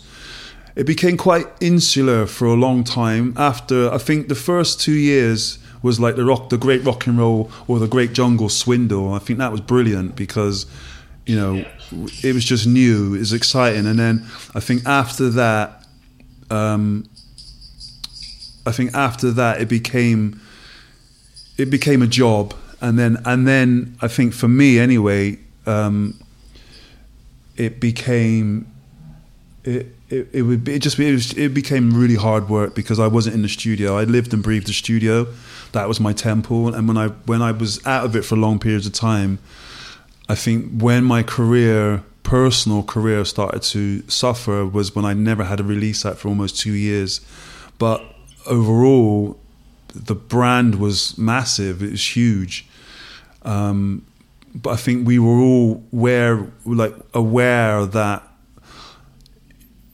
although it was doing something amazing, we were all individually kind of unconsciously, I guess, anxious because we we weren't putting out any products on full cycle, and that was our that was our baby as well.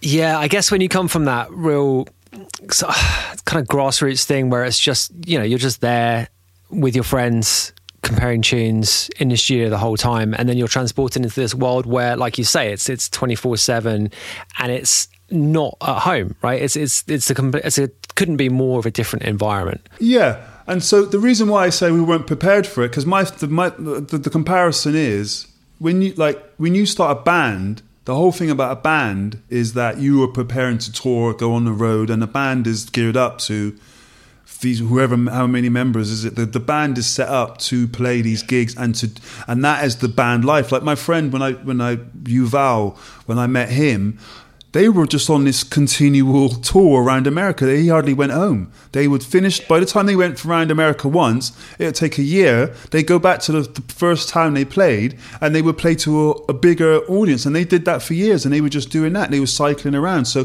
that, to me, they understood that sort of tour mentality. They knew that that's what they you know that's how they made their their business their brand and that's the lifestyle that touring bands had. We didn't come from that. We came from being weekend DJs and we'd go home in a week and then and then we transitioned into these you know these into a band. But it wasn't that wasn't our life. That wasn't our lifestyle. You know we were like well, yeah, yeah, that's that's the difference, isn't it? Because I suppose with a with a with a band, when you're when you're playing a show, that that is the bread and butter, right? Because you're playing with your friends, and the the kind of um, like the chemistry within the band comes from playing together a lot. But if you get your chemistry from sitting in the studio, and then that gets taken away from you, then that's gonna it's gonna be a problem, isn't it? Eventually, I guess. Yeah, and and and it was it it, it, it did become a problem for all of us after a period of time, and I think when the the light when the lights are not on you and you're sat in, on a bus, it becomes quite lonely. Even though you're with all your friends, you you're starting to, you know, it becomes, you know, a different a different because you because you do get your nourishment from being creative by being having fun in that space. And if you're on this bus listen, it's a it's a it's a it's a hard one because you are traveling and seeing the world and and enjoying it. And you know, most people say, "Well, what are you grumbling for? You got paid loads of money and stuff." But you realize it's not all. You know, I you know I quickly realized it wasn't about the money because the money wasn't making me happy. I I did find out for myself, it didn't make me happy, and nothing was making me happy. And you know that. And after a while, I, I started to make different decisions, different choices, but. Um, yeah, it was it was it was definitely a challenge, you know. And like I said, because we weren't career, you know, um, live band people, it it was we were thinking differently about it. You know, we didn't go into the. We did go into the studio on occasions as Reprazent to try and. and we did do the second album as re, as a crew, and that was fun. I did enjoy it. We all enjoyed that. I think the third album we, we didn't didn't have that much.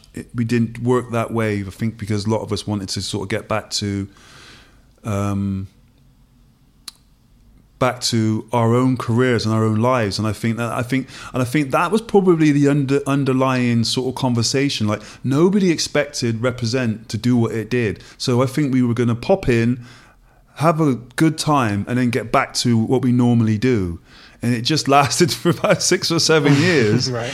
Yeah. And it was like it just never went. It never went back. Do you know what I mean? And I think that that's what that's what we didn't. We weren't prepared for. We just weren't prepared for the for the success and and what it what it meant for us to have that level of success. You know. Yeah.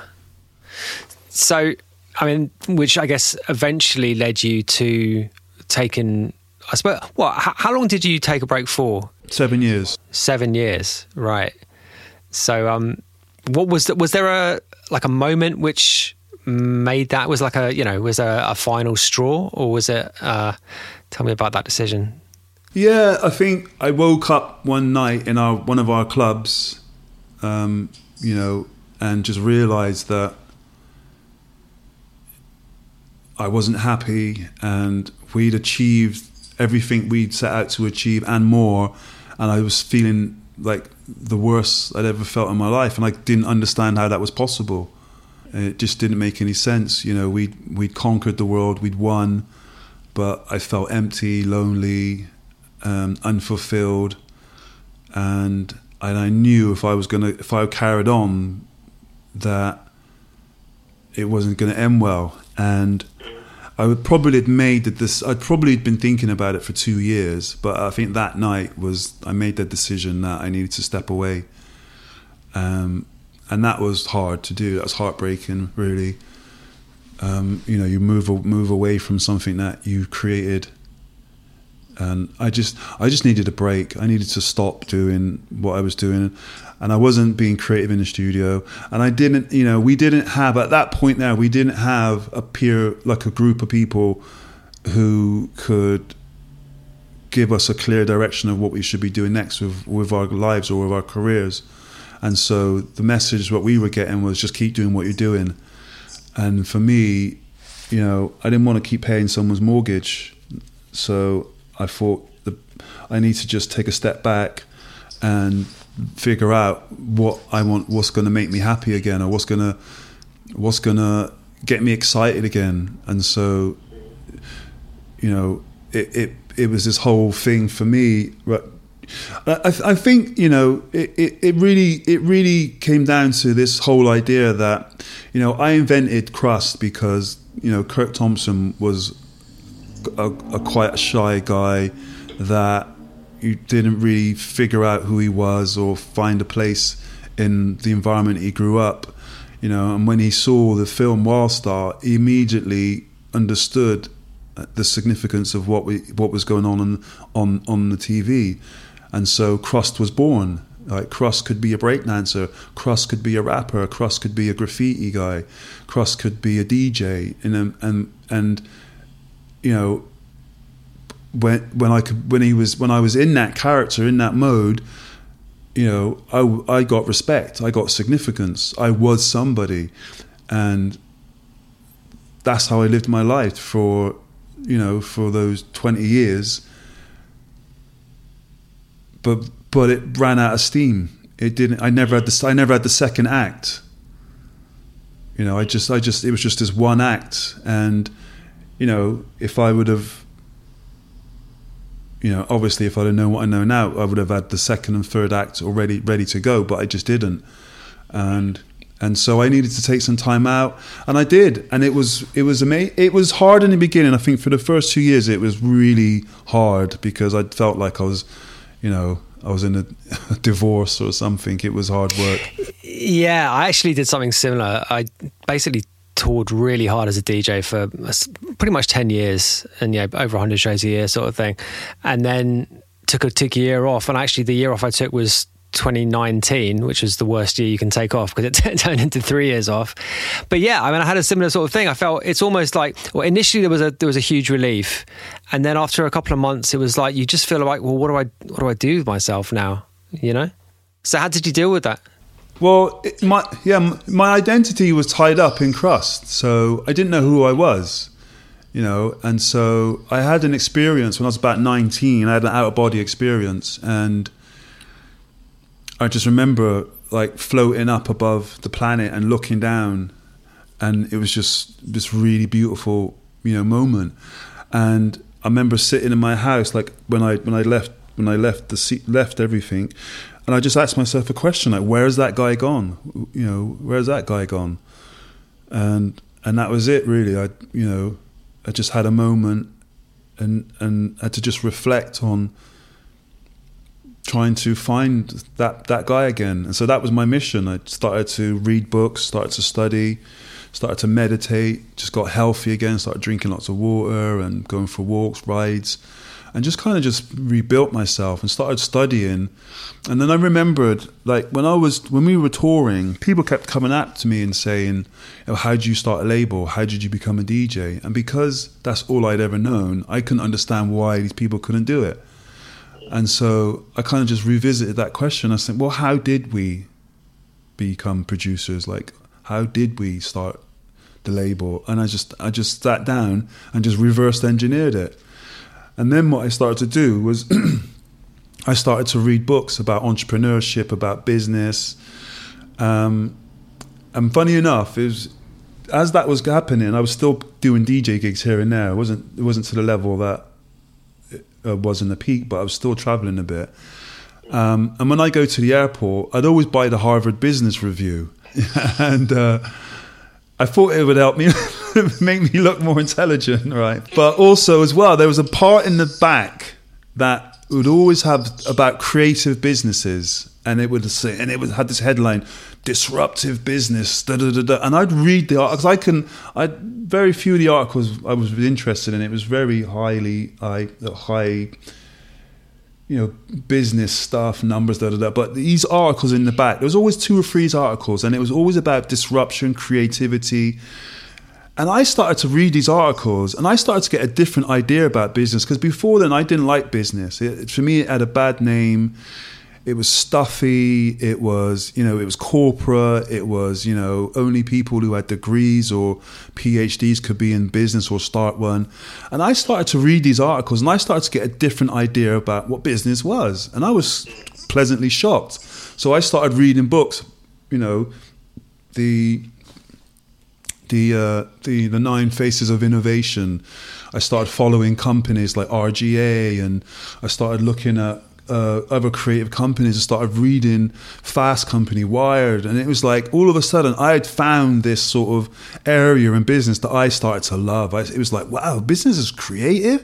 What these people are being creative in advertising and marketing, and oh, what business can be creative. And so I developed this model where I I said, right, I'm going to start a business, a creative business. I mean, I was already in one. I just never thought of Full Cycle as a business.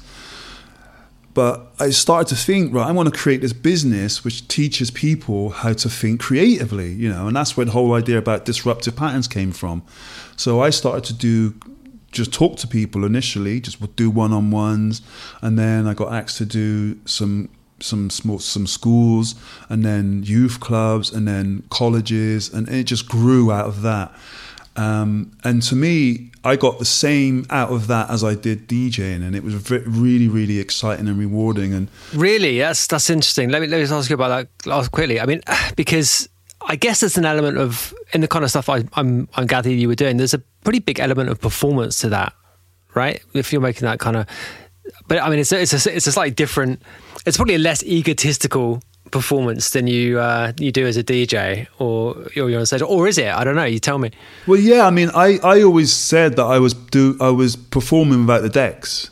You know, I tried I tried to make my talks and workshops as entertaining as possible.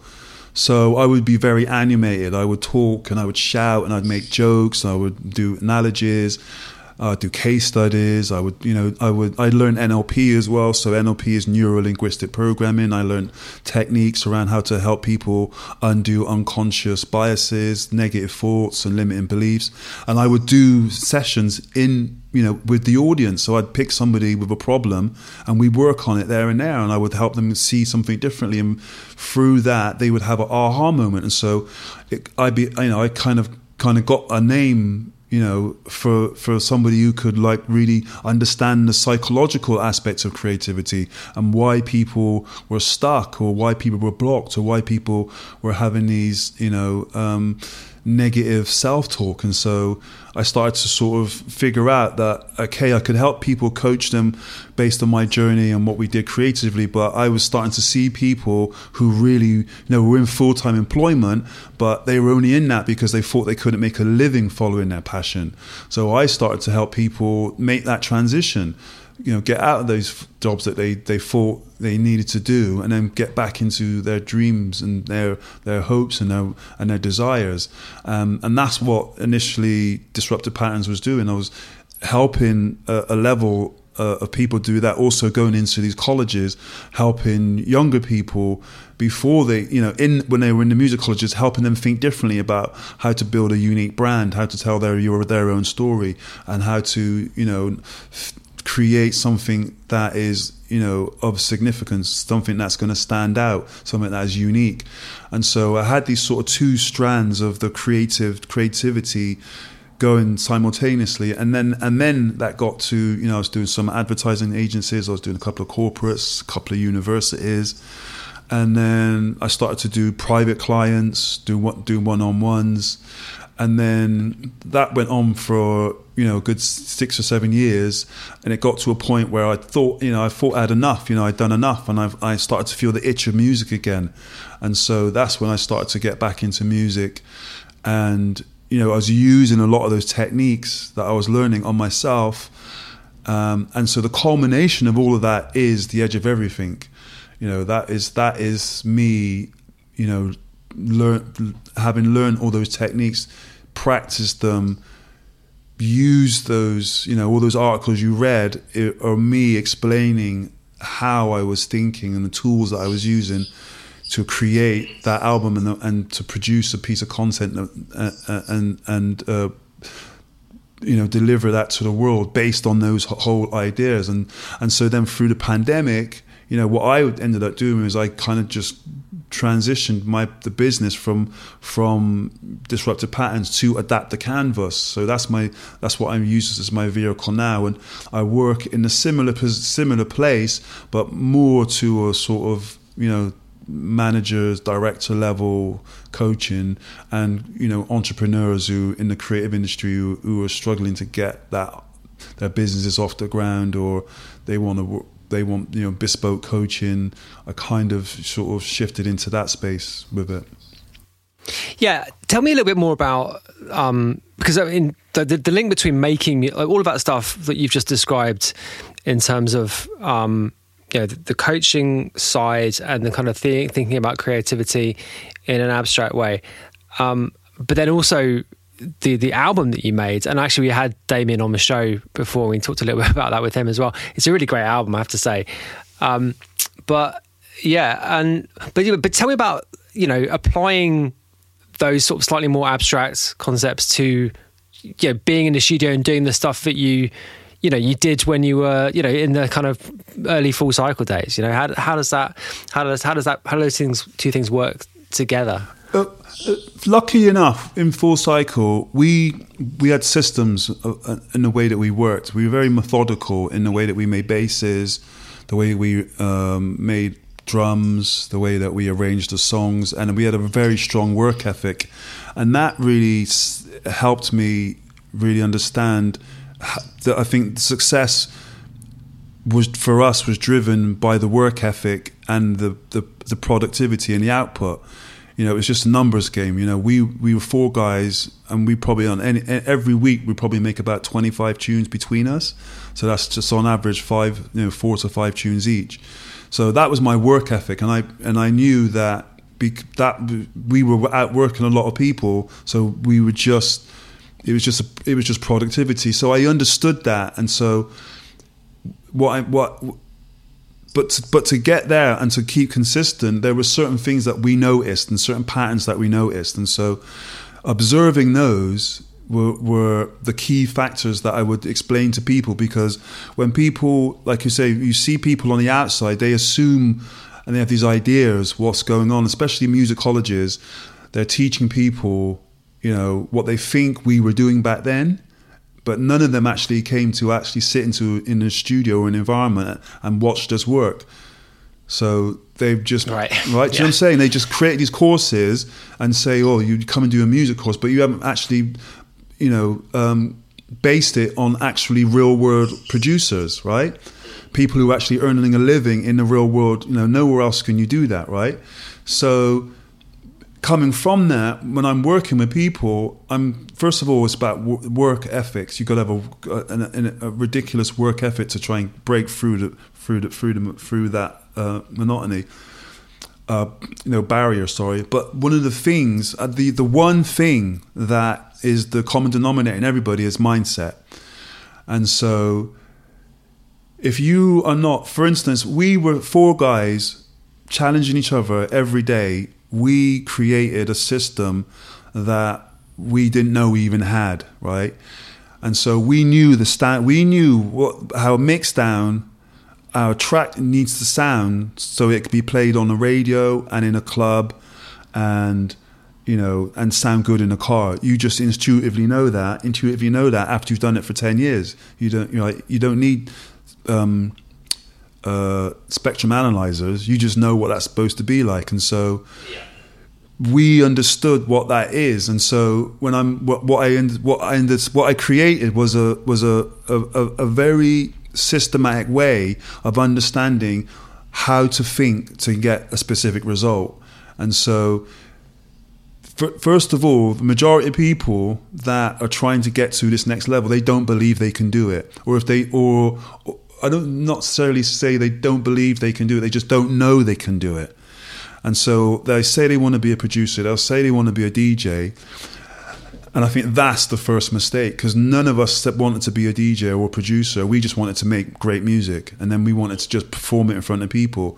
So, first of all, again, we're just trying to change people's language, we're trying to change people's expectations because whenever what I've learned as well, whenever you want to do X, you want to not try and do X, you want to go beyond X.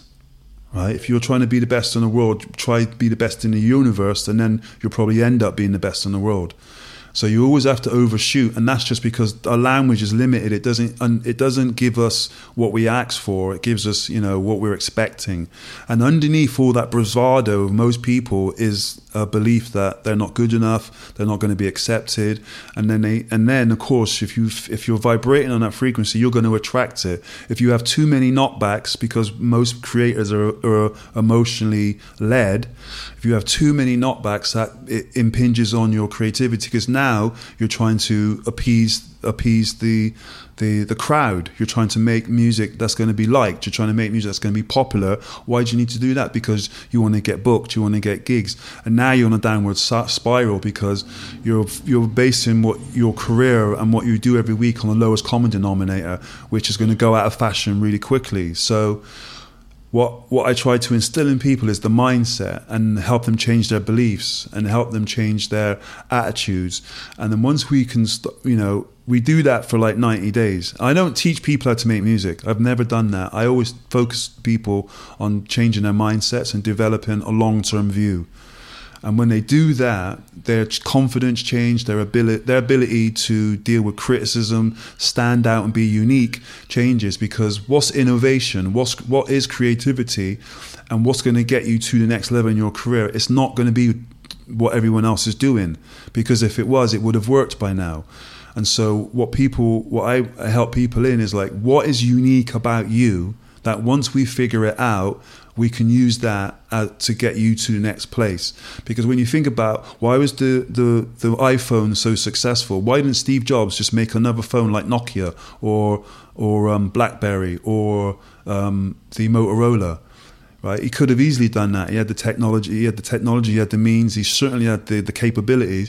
But he knew that there was no advantage for Apple to come out and do what everyone else is doing he understood with that slogan think differently that for him to get market share in a in a market that was already saturated with with competitors who were years ahead of him he had to completely out innovate them.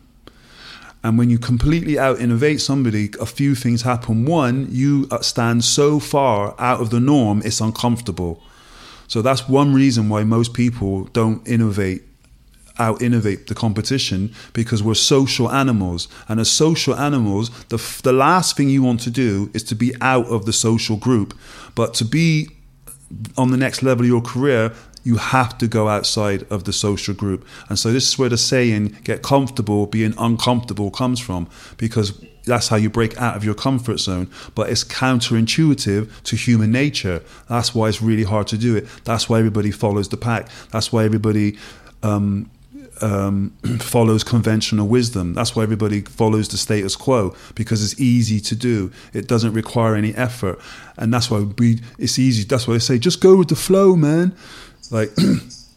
if you go with the flow, uh, you'll just be like uh, the other dead fishes around you, and that's where right, and that's why the music industry's been going around in circles for thirty years, right? Exactly, and so that in it, that is basically the, the sort of frameworks that I work on, and you know, you have to. You, most people, when they come to me, they'll, oh, my music isn't working, or um, I'm in a job that I don't like, and I used to be making music, but I didn't think I could make music in it. So they have this desire that's unfulfilled.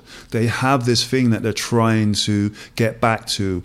Uh, they've been, you know, they were in a they were a music person or a DJ, and then you know they got into a relationship, they had kids, and because they couldn't pursue the career anymore, they had to go and quote unquote get a real job.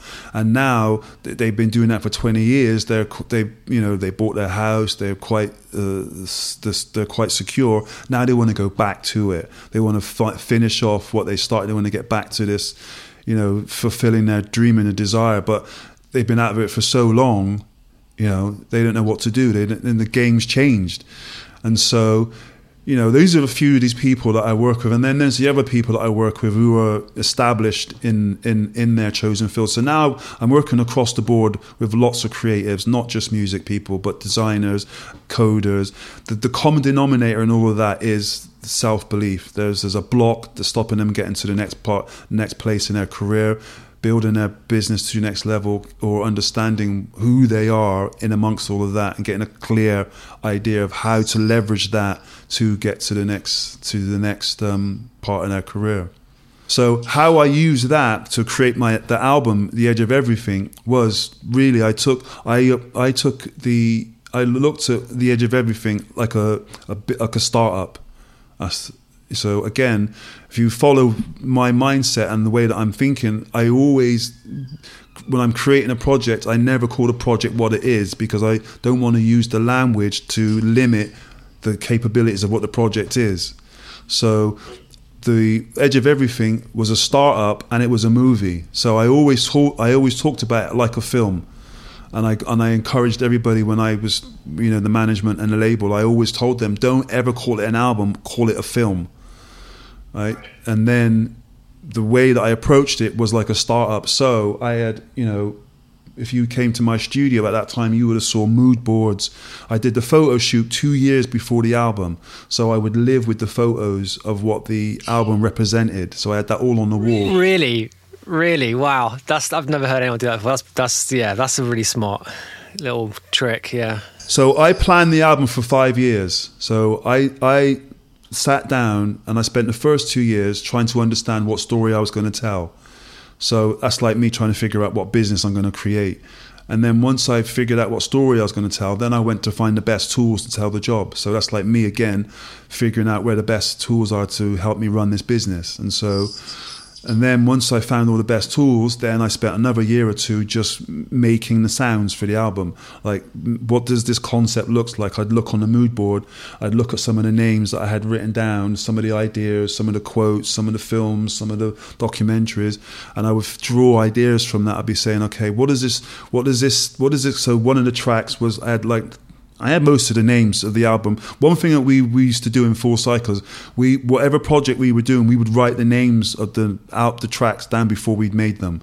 So I took that with me, and I wrote down all the names of you know the um, tracks before I I'd made them, and that again that comes from the research phase. That comes from me digging in the crates. That comes from meditating, visualizing, and you know creating the story. So the story of of what at the edge of everything that was born before I started writing it. It was like I knew what the story was going to be about. It was going to be about this story arc of a person who it was my story basically me going through what I'd gone through and you know and, and coming to the coming to the edge of everything and the edge of everything was describing this place where we are in the world right now, where we are at the edge of everything, because everything's crumbling, but everything's becoming new. Everything is dying out, but everything is there's a, there's a, is an opportunity for something brand new to happen. So I was reflecting that. I was looking at society as a whole and myself and seeing how I fit in, how the story fits in,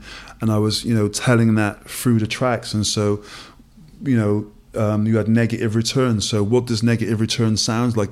Listening to some of the ideas, um, and what I would do is that I sketched out like about 100 ideas, all 16 to 32, 64 bar loops, all on one page.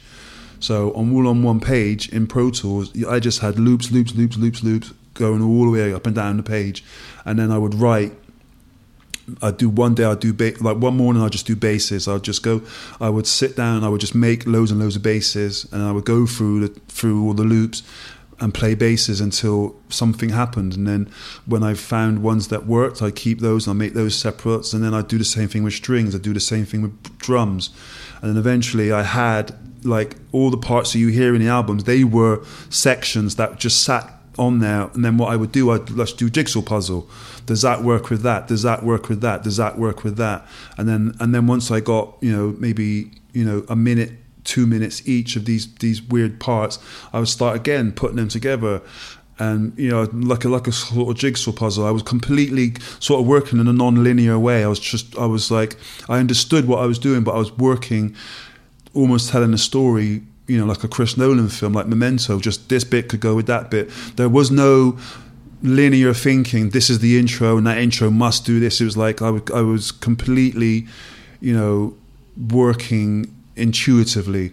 Let me put that with that. It doesn't quite work, but I'll live with it. Let me just and then come back to that tomorrow. So then I would just put ideas together and then leave it, come back with it in about two months, and oh yeah, that sounds perfect. And then we can move on again, and then you know, and then I just kept building and building and building, and then eventually the tunes would just start to the shells of these tunes like four or five minutes would start to build and then i would go in and start filling them in with different canvases different paints different different textures different you know drums different sounds whatever and then take them out and then start building them as pieces by themselves put them in their own arrangements and then start doing the more the more sculpting you know getting more more um more sounds on top of them, more layers, and then just start, and then it just sort of built organically over a period of time until I had about, Had about twelve. The tracks that you hear, they were the best of the best. You know, I mean, there's there was other things that were close, but they didn't quite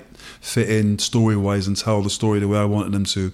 So they just got put to the side. But those were the best of the best, and those ones fitted the narrative of what a story I was trying to tell. And so, but that is well, that was very well thought through the way I would do a coaching session, the way I would teach someone, the way that I would set up a business. That is the way that I approached the the the album. Mm. Yeah, it's fascinating. Uh, had you ever done anything in that kind of methodology before musically? I mean, yeah. So I did a. Where I got that from was um, I did a sample library for Bucks Music for one of their um, one of their subsidiaries called Standard Music, and they asked me to write um, some library music, and I, and I was like, well, what, what's library music like? And they gave me these CDs, and he said, right, you can do a track for a minute, you can do one for you know an hour. It doesn't matter. You just do.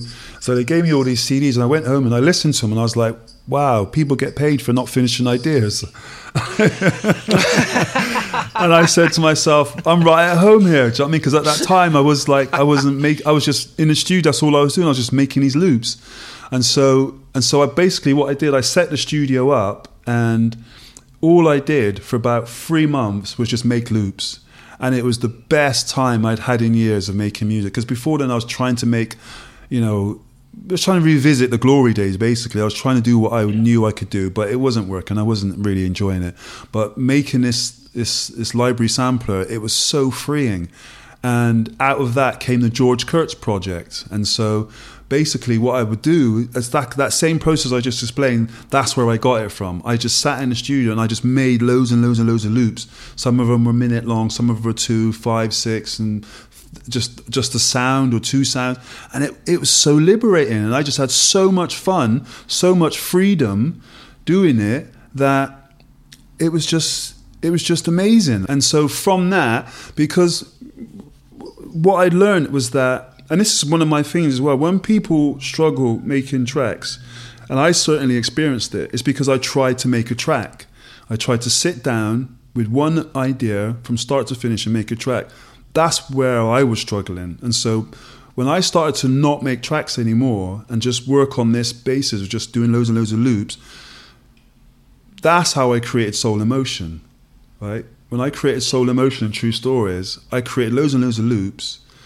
And I and by the time I finished making these loops, I had already had four minutes of Soul in Motion made unconsciously. I wasn't trying to make it. And that gave me this clue of an idea. And when I started to do this sample library thing, the exact same thing happened. So it was like it was like a sort of secret backdoor way of making tunes without actually making a tune. You were just experimenting, putting ideas together, but un- unconsciously, the mind is is making connections between the loops that you're making. So unconsciously, on this grid that I had, I had like you know hundred tunes or hundred ideas. I knew where a bass was that would fit with the drum right? It was just like i could i heard it and i when i made a when i made a string i was like oh i know where a bass is that would fit with that. Let me just go and find it. And even even in the process of just going through loads of these ideas another spark of an idea would happen. And so it just became this really creative fertile experience that i never got bored of. And and the reason why i kept i kept it all on one grid is because what most what most producers do or creators do they they separate that the the what they're doing and they go from one they go from one arrangement to another. The time it takes you for, to go from one arrangement to another you could have lost the idea. And so what i recognized was if i just have everything all on one page I'm just going to keep going between it, and I don't need to. I don't need to uh, come out of the arrangement. I just go bam, bam, bam, bam, bam, bam, bam. If I got a bass that works on two or three tunes, then I'll use it on two or three tunes. I'm not going to just you know whatever. And so I just went, I, and that's what I did. I just kind of you know just went through the arrangement, putting sounds here, putting strings there, putting drums there, and it just became really, it just became exciting. I was like, oh, what can I do next? And it, and, I, and I, all of a sudden, I found myself being in the studio up till four or five on the clock again in the morning. And I hadn't done that for years. And so I was like, right. And I was excited. And I was, I was genuinely excited again about doing music. And that was exciting for me. And I was doing something completely new. It wasn't jungle. It was, it was, um, uh, library music. And I, and I didn't realize I could, I could you know had that much fun with it. And that changed the game for me. So when i did that out of that came the george kurtz project. So i released a couple of tracks on my own label at the time. I think rebel instinct yeah under george kurtz. Um, and then and then, and then I used George Kurtz model mindset to make music. In the same way I was making jungle from the hip hop point of view, I started making jungle again, but from the George Kurtz point of view. And that was almost like me being gang related, you know, just having fun again, not playing by the rules. And that's kind of how I approached the edge of everything. It was from the George Kurtz mentality of of not being, you know, not playing the game the way that is supposed to be done, like complete abandonment of the rules. Mm. Yeah, totally. Yeah, I mean, absolutely. Well, um, listen, man, this has been great. I've got one more question, but I think I think you just answered it. But I'm going to ask it anyway, and, and uh, we'll, we'll, discover. So there's, a quote I pulled out from uh, I think it was actually I forget. There's a, there's a million interviews I read, but there's a, a, a, quote that you pulled out where you're talking about your studio method. You're, talk, you're talking about this stuff basically, and and you say there could be a two year project before I even start making music, and most of that is unconscious. So what did you mean by most of that being unconscious? unconscious. I'm setting the, the ball in motion. So I'll say, right, I'm going to do. I'm do. I'm doing it as we speak as well. I'm I'm working on the next two albums but they're all it's just a mind thing at the moment i'm just thinking about it i'm thinking about what's the album about you know who am i going to work with you know i've already reached out to a couple of people singer drummer keyboard player you know and i've kind of told them you know are you are you free? Are you, free for the next two years? But um, i'm like you know i'm just preparing the ground. I'm preparing the soil. I'm preparing myself to go and do this thing because for me it's all encompassing you know to the the the edge of everything was three years of you know I built a new studio for that project. I went I found a I found a, a unit and I you know I, I, I it was a shell and you know uh, I got a guy to come in and build the room for me you know put the floor down and that was specifically to to do this album and so you know, I'm in the same position now. I'm thinking about, you know, what is this album going to be? What story am I going to tell? I kind of know, I kind of know that now. But again, it's like, what equipment do I need for it? You know, and and and and now is a different conversation. So if we cycle back, you know, am I going to use AI? Right? Am I going to use, you know, is it going to be a Web three thing? Is it going to be on the blockchain? Is it going to be crypto? Is it going to be Patreon? All these different questions I'm asking myself. So I'm trying to figure out what the what the delivery is, what the marketing is, and so you know I don't do I don't leave all those things to the end. I I you know bake all that stuff into the process as I'm doing it, so that it feels more organically. By the time we finish, you know the whole thing's finished. So I'm not just finishing that and then starting the marketing. I'm doing it as I'm going along. Like now, I'm telling you about a project that hasn't been finished and hopefully your readers will be questioning, oh, when's this project coming? And so that's the whole thing about get, it's getting people excited. It's getting excuse me, it's getting me excited, you know, and I get the feedback from the audience as well. So when last time when I did this, I kept hearing from the audience, like, you know, is it going to be like Soul in Motion? Is it going to be like a Warhead album? And so this is what people are expecting from me. So I'm like, okay, when they say that, are they really saying they want something experimental? Uh, when they say that, are they really saying they want something exciting and, and powerful? So I'm trying to interpret to interpret what the audience is expecting, what I'm going to give them, you know, what and what the culture is doing, you know, and where I fit in in this in the bigger picture sound wise, movie wise, film wise, culture wise, game wise, crypto wise, whatever it is. Like how does how do I evolve my sound so I can still be a part of the culture, a part of the conversation? And for me, that's what I'm excited about. I mean, I love doing projects, I love doing concepts, and you know that's why Wonder Palace is my new is my new sort of design company and and again I'm playing with the whole idea again it's a it's a it's a media company but I'm calling it a design company because I'm designing experiences so a, a, a, irrational numbers is the first project to come out underneath that and then we've got uh, Cloud Lord coming out, which is which is me and um, Need for Mirrors, uh, and then we've got another uh, project. We've got about five projects sort of lined up, all different projects. So some music, some other stuff and some other stuff. I'll keep that as a surprise for the audience. But we're, I'm just creating experiences and I'm building teams of people, filmmakers, producers, writers, uh, you know, uh, coders, and we're going to create some some different exciting exciting projects that you know um, are, are exciting to be a, to, to to be a part of. Yeah, man, absolutely. Well, yeah, thanks so much for your time, man. I've really enjoyed it. It's been great. Cool. I've enjoyed it as well, man. Yeah, that was Krust.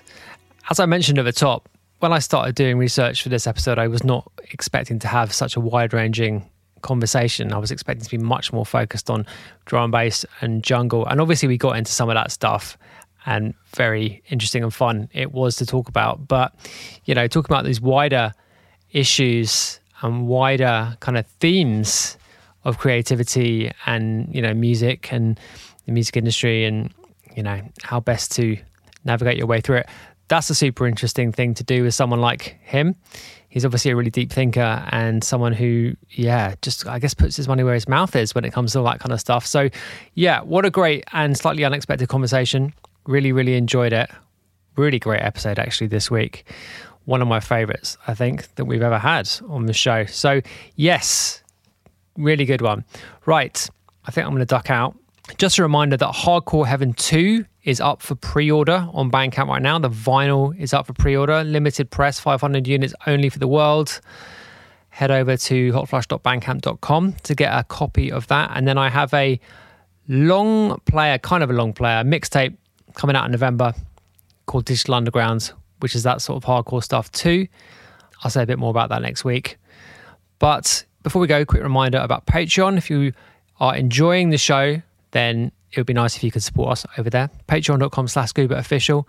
Four US dollars a month and 10 US dollars a month. Extremely cheap. The higher tier, you get all the music that we release on Hotflush and affiliated labels in high quality digital formats. So that's pretty reasonable, really. If you don't want to, if you can't do that, that's fine. Leave us a review or a rating wherever you listen to this podcast. Hit the five star button. That would be nice of you. Join us in the Discord, hotflushrecordings.com slash Discord. And follow the Spotify playlist. Loads and loads of classic drum and bass in that playlist this week. Link in the show notes. Okay, I'm done. I'll see you back here same time, same place next week for the next episode of the Not a Diving podcast. Thank you.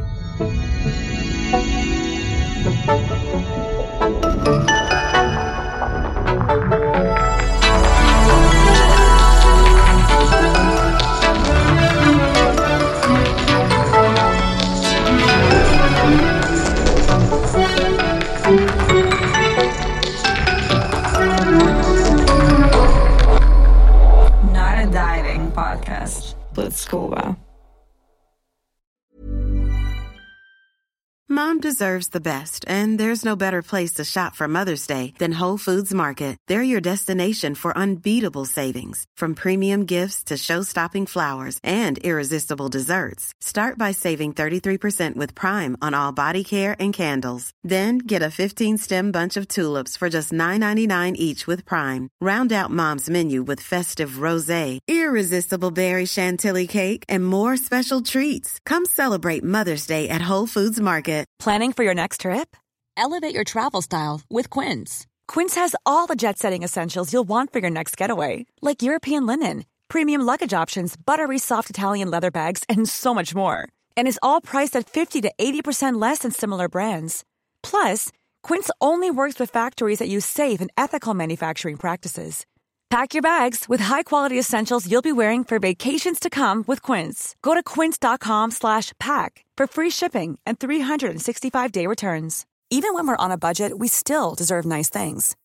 Quince is a place to scoop up stunning high-end goods for 50 to 80% less than similar brands. They have buttery soft cashmere sweaters starting at $50, luxurious Italian leather bags, and so much more.